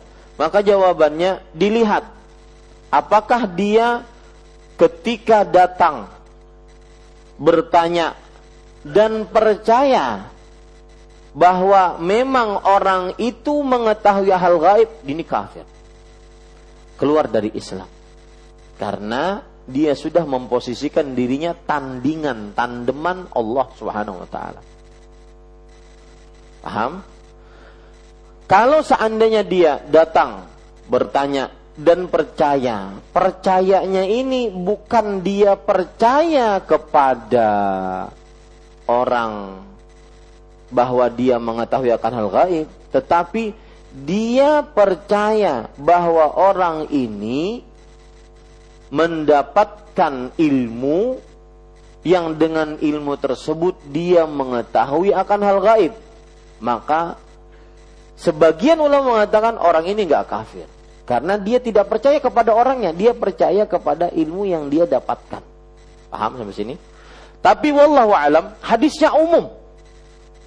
Siapa yang datang bertanya percaya. Mau percaya jenis pertama, percaya jenis kedua yang saya ceritakan tadi, maka tetap saja dia kafir, keluar dari Islam. Kafir yang dimaksud di sini adalah keluar dari Islam. Faqad kafara bima unzila ala Muhammad. Karena dia telah kafir dengan apa yang diturunkan kepada Nabi Muhammad SAW. Wahyu diturunkan kepada Nabi Muhammad SAW. Dan mengingkari apa yang diturunkan sebagai wahyu kepada Nabi Muhammad SAW. Itu adalah sebuah kekufuran. Mukhrijun minal. Keluar dari agama Islam. Dan ini beratnya percaya kepada tukang ramal. Dan ironinya tukang ramal ini datang ke televisi-televisi kaum muslimin dijadikan sebagai tamu kehormatan di acara-acara talk show, dihormati, digaji. Ya, wallahu Allahul musta'an. Kemudian pertanyaan yang kedua tentang apa tadi? Ah, hipnosis. Saya ada di sini kamus besar bahasa Indonesia. Ada hipnose sama dengan hipnosis. Hipnosis adalah keadaan seperti tidur karena sugesti. Yang pada taraf permulaan orang itu berada di bawah pengaruh orang yang memberikan sugestinya. Tetapi pada taraf berikutnya menjadi tidak sadar sama sekali. Itu namanya hipnosis. Ada namanya hipnotis membuat atau menyebabkan seseorang berada dalam keadaan hipnosis berarti hipnotis itu perbuatannya sedangkan hipnosis itu ke keadaannya. Jadi kalau saya misalkan tidur. Itu saya sekarang sedang apa? Menghipnotis dan dia dalam keadaan hipnosis. Paham bedanya sekarang? Ya. Nah, di sana ada namanya hipnoterapi yang Bapak ceritakan tadi hipnoterapi. Yaitu penyembuhan gangguan jiwa dengan membawa penderita ke suatu keadaan trans, yaitu perpindahan. Agar penderita mengeluarkan isi hatinya dalam keadaan sadar ia tidak bersedia menceritakannya. Tapi kalau sudah dia sadar dia bersedia menceritakannya. Nah, hipnoterapi ini yang Bapak maksudkan. Ya, Orang kadang-kadang dia takut tapi gara-gara proses apa? Hipnotis. Ya, hipnotis, maka dia akhirnya terhipnosis. Bingung kan? Ya, saya suka sekali berbicara masa seperti ini. Artinya ini definisi yang harus detail. Ya, ini para ikhwan yang dirahmati oleh Allah Subhanahu wa taala. Orang punya gangguan jiwa, orang punya penakut, tapi gara-gara proses hipnotis maka dia menjadi terhipnosis. Artinya dia nggak takut lagi. Dia di bawah sadar. Dia menjadi pemberani dan semisalnya. Maka bagaimana ini? Apakah termasuk sihir atau tidak? Dilihat. Kalau seandainya dia memakai praktek cuma inna minal bayani la sihra, ucapan-ucapan indah, ucapan-ucapan sugesti, ucapan-ucapan pemotivasi, maka ini bukan sihir. Tetapi lebih baik itu pun dijauhi karena belum pernah dikerjakan oleh Rasul Sallallahu Alaihi Wasallam. Yang ada Rasul SAW mengerjakannya dengan ruk. Ya. Adapun kalau seandainya dia memakai jin sehingga orang penakut jadi pemberani, dipakaikan jin dimasukkan misalkan apa namanya itu bahasa kalau di dalam acara-acara itu mediasi ya mediasi masukkan yang asalnya Mas David itu koker tegar gitu menjadi kemayu cucok gitu nah, ini ini haram hukumnya kenapa karena memakai bantuan jin jadi lihat prakteknya pak hipnotisnya lihat prakteknya ya Wallahu a'lam. Nah, ada yang lain? Assalamualaikum warahmatullahi wabarakatuh. Ustaz, uh, mana mana? Dari, mana yang Oh ya. Dari hadis itu kan semua kata kuncinya mendatangi Ustaz. Mendatangi. Nah, gimana kalau ini kita, kita tidak mendatangi atau orang tidak mendatangi, tidak juga meminta, tapi cuma dari mendengar atau membaca kemudian dia percaya. Nah, itu seperti apa hukumnya? Sama. Jangan dianggap kata mendatangi itu hanya dengan kaki, dengan alat transportasi, tetapi dengan membeli majalah, dengan tujuan dia beli majalah tersebut, dia akhirnya minta ramalan di situ, maka ini masuk ke dalamnya. Sama. Ya. Wallahu a'lam. Ini ada dari pemirsa dakwah sunnah.tv. Jadi di Banjarmasin itu kita sekarang punya dakwah sunnah.tv ya. Assalamualaikum Waalaikumsalam warahmatullahi wabarakatuh Bagaimana dengan tafsir mimpi Dan sebelumnya saya ingin mengingatkan Saya pernah baca sebuah penelitian Di Amerika Itu TV yang ada di rumah-rumah kita sekarang Itu nggak laku Yang laku sekarang adalah TV streaming Yang ada di internet, di gadget-gadget Nggak laku TV Makanya saya pernah mengatakan di waktu di Sumatera Barat Orang nonton TV itu orang kampung orang kampung, orang kota itu sekarang nonton TV-nya di sini, di gadget. Ya. Maka kita sekarang alhamdulillah punya eh, TV streaming, mudah-mudahan itu bermanfaat untuk kaum muslimin. Assalamualaikum Waalaikumsalam warahmatullahi wabarakatuh Bagaimana dengan tafsir mimpi Yang dilakukan oleh sahabat Rasulullah SAW Abu Bakar radhiyallahu anhu Apakah termasuk dalam tatayur atau tiarah Tidak Ya, tafsir mimpi boleh jika tidak berlebihan.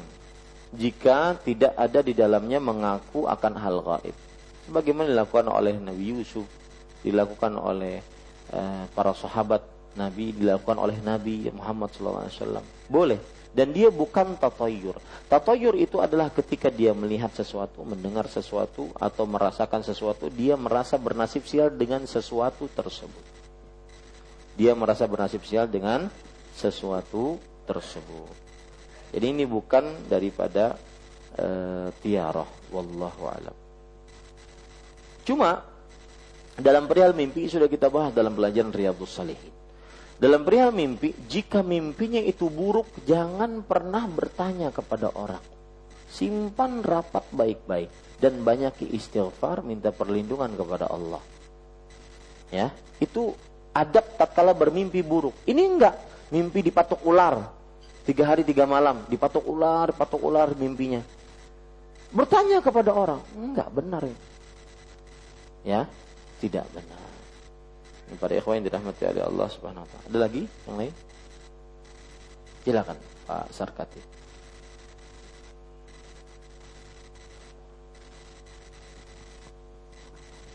Assalamualaikum warahmatullahi wabarakatuh. Waalaikumsalam. Bismillah, alhamdulillah. Terima kasih atas kesempatannya. E, kalau dulu sering di telinga kita atau kita melihat bahwa itu dukun gitu kan, atau tukang ramal, seperti di film-film itu kan, pakaiannya hitam, tempat-tempatnya yang ada manyannya, ada garunya dan sebagainya. Tapi pada umumnya sekarang, sekali-sekali saya pernah mampir karena kehujanan, tempat yang hujan itu kita kenal juga orangnya gitu kan. Nah, tapi ada yang sering datang ke situ. Orangnya ya katakanlah bahasa kita tuh setengah setengah alim, bukan alim. Jadi katanya ini dibenarkan aja karena ini meminta kepada orang yang hidup, minta doakan. Jadi doakan ulun apabila berjaki, kenapian ulun umrahakan. Ujar nang tukang terima permohonan ini, mudah-mudahan Allah memberi rezeki. Mudah-mudahan umrah kena. Nah, dari empat orang ini ada satu yang kabul memurahkan sidin, tapi yang tiga ngomel karena tidak apa? tidak kabul. Tidak tidak di apa? Tidak ditambahkan rezekinya oleh Allah.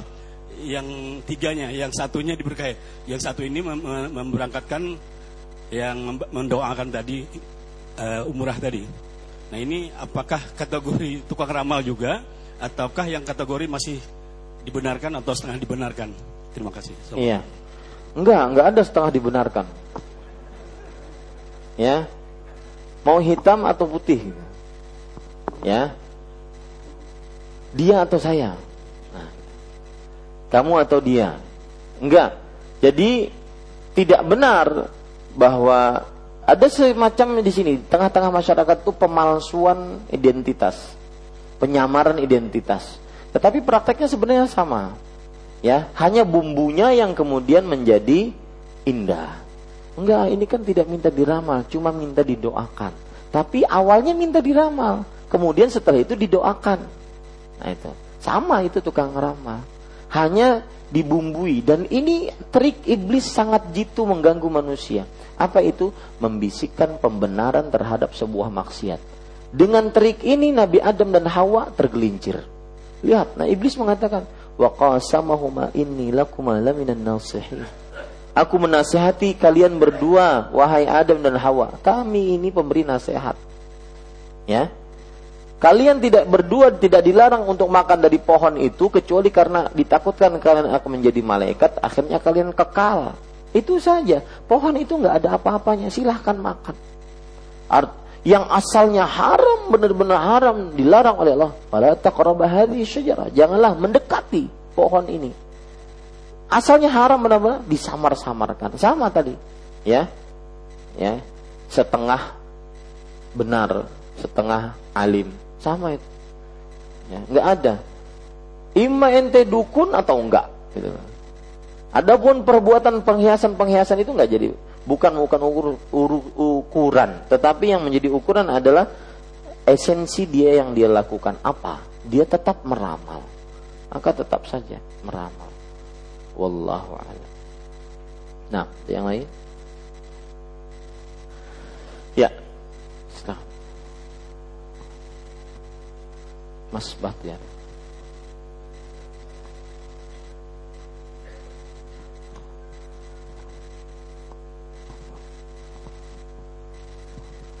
Assalamualaikum warahmatullahi wabarakatuh.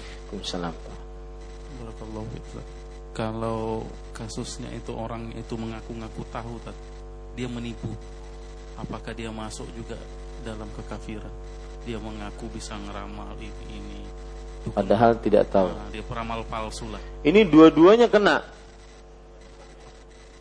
Ya. Sudah meramal, kemudian dusta. Ya. Dua-duanya kena ini. Ini tukang ramal palsu. Ya. Pertama dia meletakkan dirinya menandingi Allah, yang kedua di- dia membohongi manusia. Dan ini paling parah. Ya. Yang pertama berhadapan dengan Allah, yang kedua berhadapan dengan manusia. Wallahu a'lam. Ya, jadi dua-duanya kena itu. Ya, eh, lima menit tersisa saya ingin berbicara tentang masalah Ramadan. Jangan lupa besok Besok ada kajian Islam intensif dengan Al Ustadz Al Fadil Khairullah Hafizahullah Ta'ala. Dan sebelumnya saya ingin mengingatkan sesuatu bahwa ada perkataan Ibnu Mas'ud yang sangat menarik.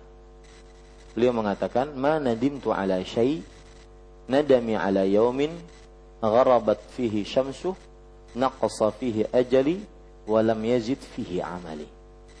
Aku tidak pernah menyesal terhadap sesuatu apa pun kecuali terhadap suatu hari yang mana hari itu mataharinya tenggelam berarti umurku berkurang tapi amalku tidak bertambah yang ada adalah amalannya tambah buruk daripada sebelumnya maka ini jangan sampai terjadi terutama kepada jamaah di Masjid Imam Syafi'i Jangan sampai tahun yang lalu lebih baik daripada tahun ke sekarang.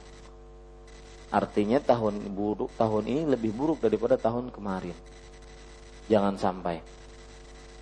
Dan juga ada perkataan yang menarik dari Saif Al-Yamani, "Inna min alamati i'radillahi 'alil 'abd an yashghalahu bima la yanfa'ah." Sesungguhnya termasuk tanda Allah berpaling dari hamba tersebut adalah Allah menyibukkan hamba tersebut dengan sesuatu yang tidak bermanfaat. Ini juga menunjukkan bahwa jangan sampai hari ini lebih buruk dibandingkan hari sebelumnya. Ramadan tahun yang lalu jangan sampai lebih baik daripada tahun yang sekarang. Baik dalam persiapannya, dalam amalnya, dalam kegiatannya. Maka para ikhwan yang dirahmati oleh Allah Subhanahu wa taala, hadiri majelis ini dua malam berturut-turut mengadakan kajian Islam intensif untuk persiapan kita. Kalau tahun yang lalu, saya masih ingat ada ini tahun yang lalu, ya.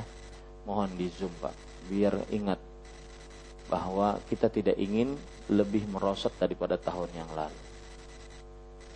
Kita benar-benar ingin menyemarakkan bulan Ramadan tahun yang lalu. Di mana-mana sebelum bulan Ramadan bahkan ada kegiatan-kegiatan sosial sebelum bulan Ramadan di masjid ini. Maka jangan sampai lebih buruk daripada tahun yang lalu. Ada kegiatan-kegiatan sosial karena bulan Ramadan ini bulan berkah, bulan amal, bulan ibadah. Ya, Sangat sedih rasanya kalau seandainya bulan tahun ini tidak ada kegiatan-kegiatan yang cukup. Kegiatan-kegiatan yang maksimal. Makanya saya berharap besok ikuti. Yang hadir sekarang mohon diikuti. Karena ini persiapan. Pada tahun yang lalu kita persiapan mungkin tiga hari, tiga, tiga malam berturut-turut. Ya, dengan sangat intensif Bahkan saya masih ingat ada empat pertemuan atau lima pertemuan menggapai Ramadan berkah. Karena mungkin ini saya tadi sore mendengar kajian Al Ustadz Al Fadil Nuzul Zikri. Anggap ini terakhir. Puasa paling terakhir.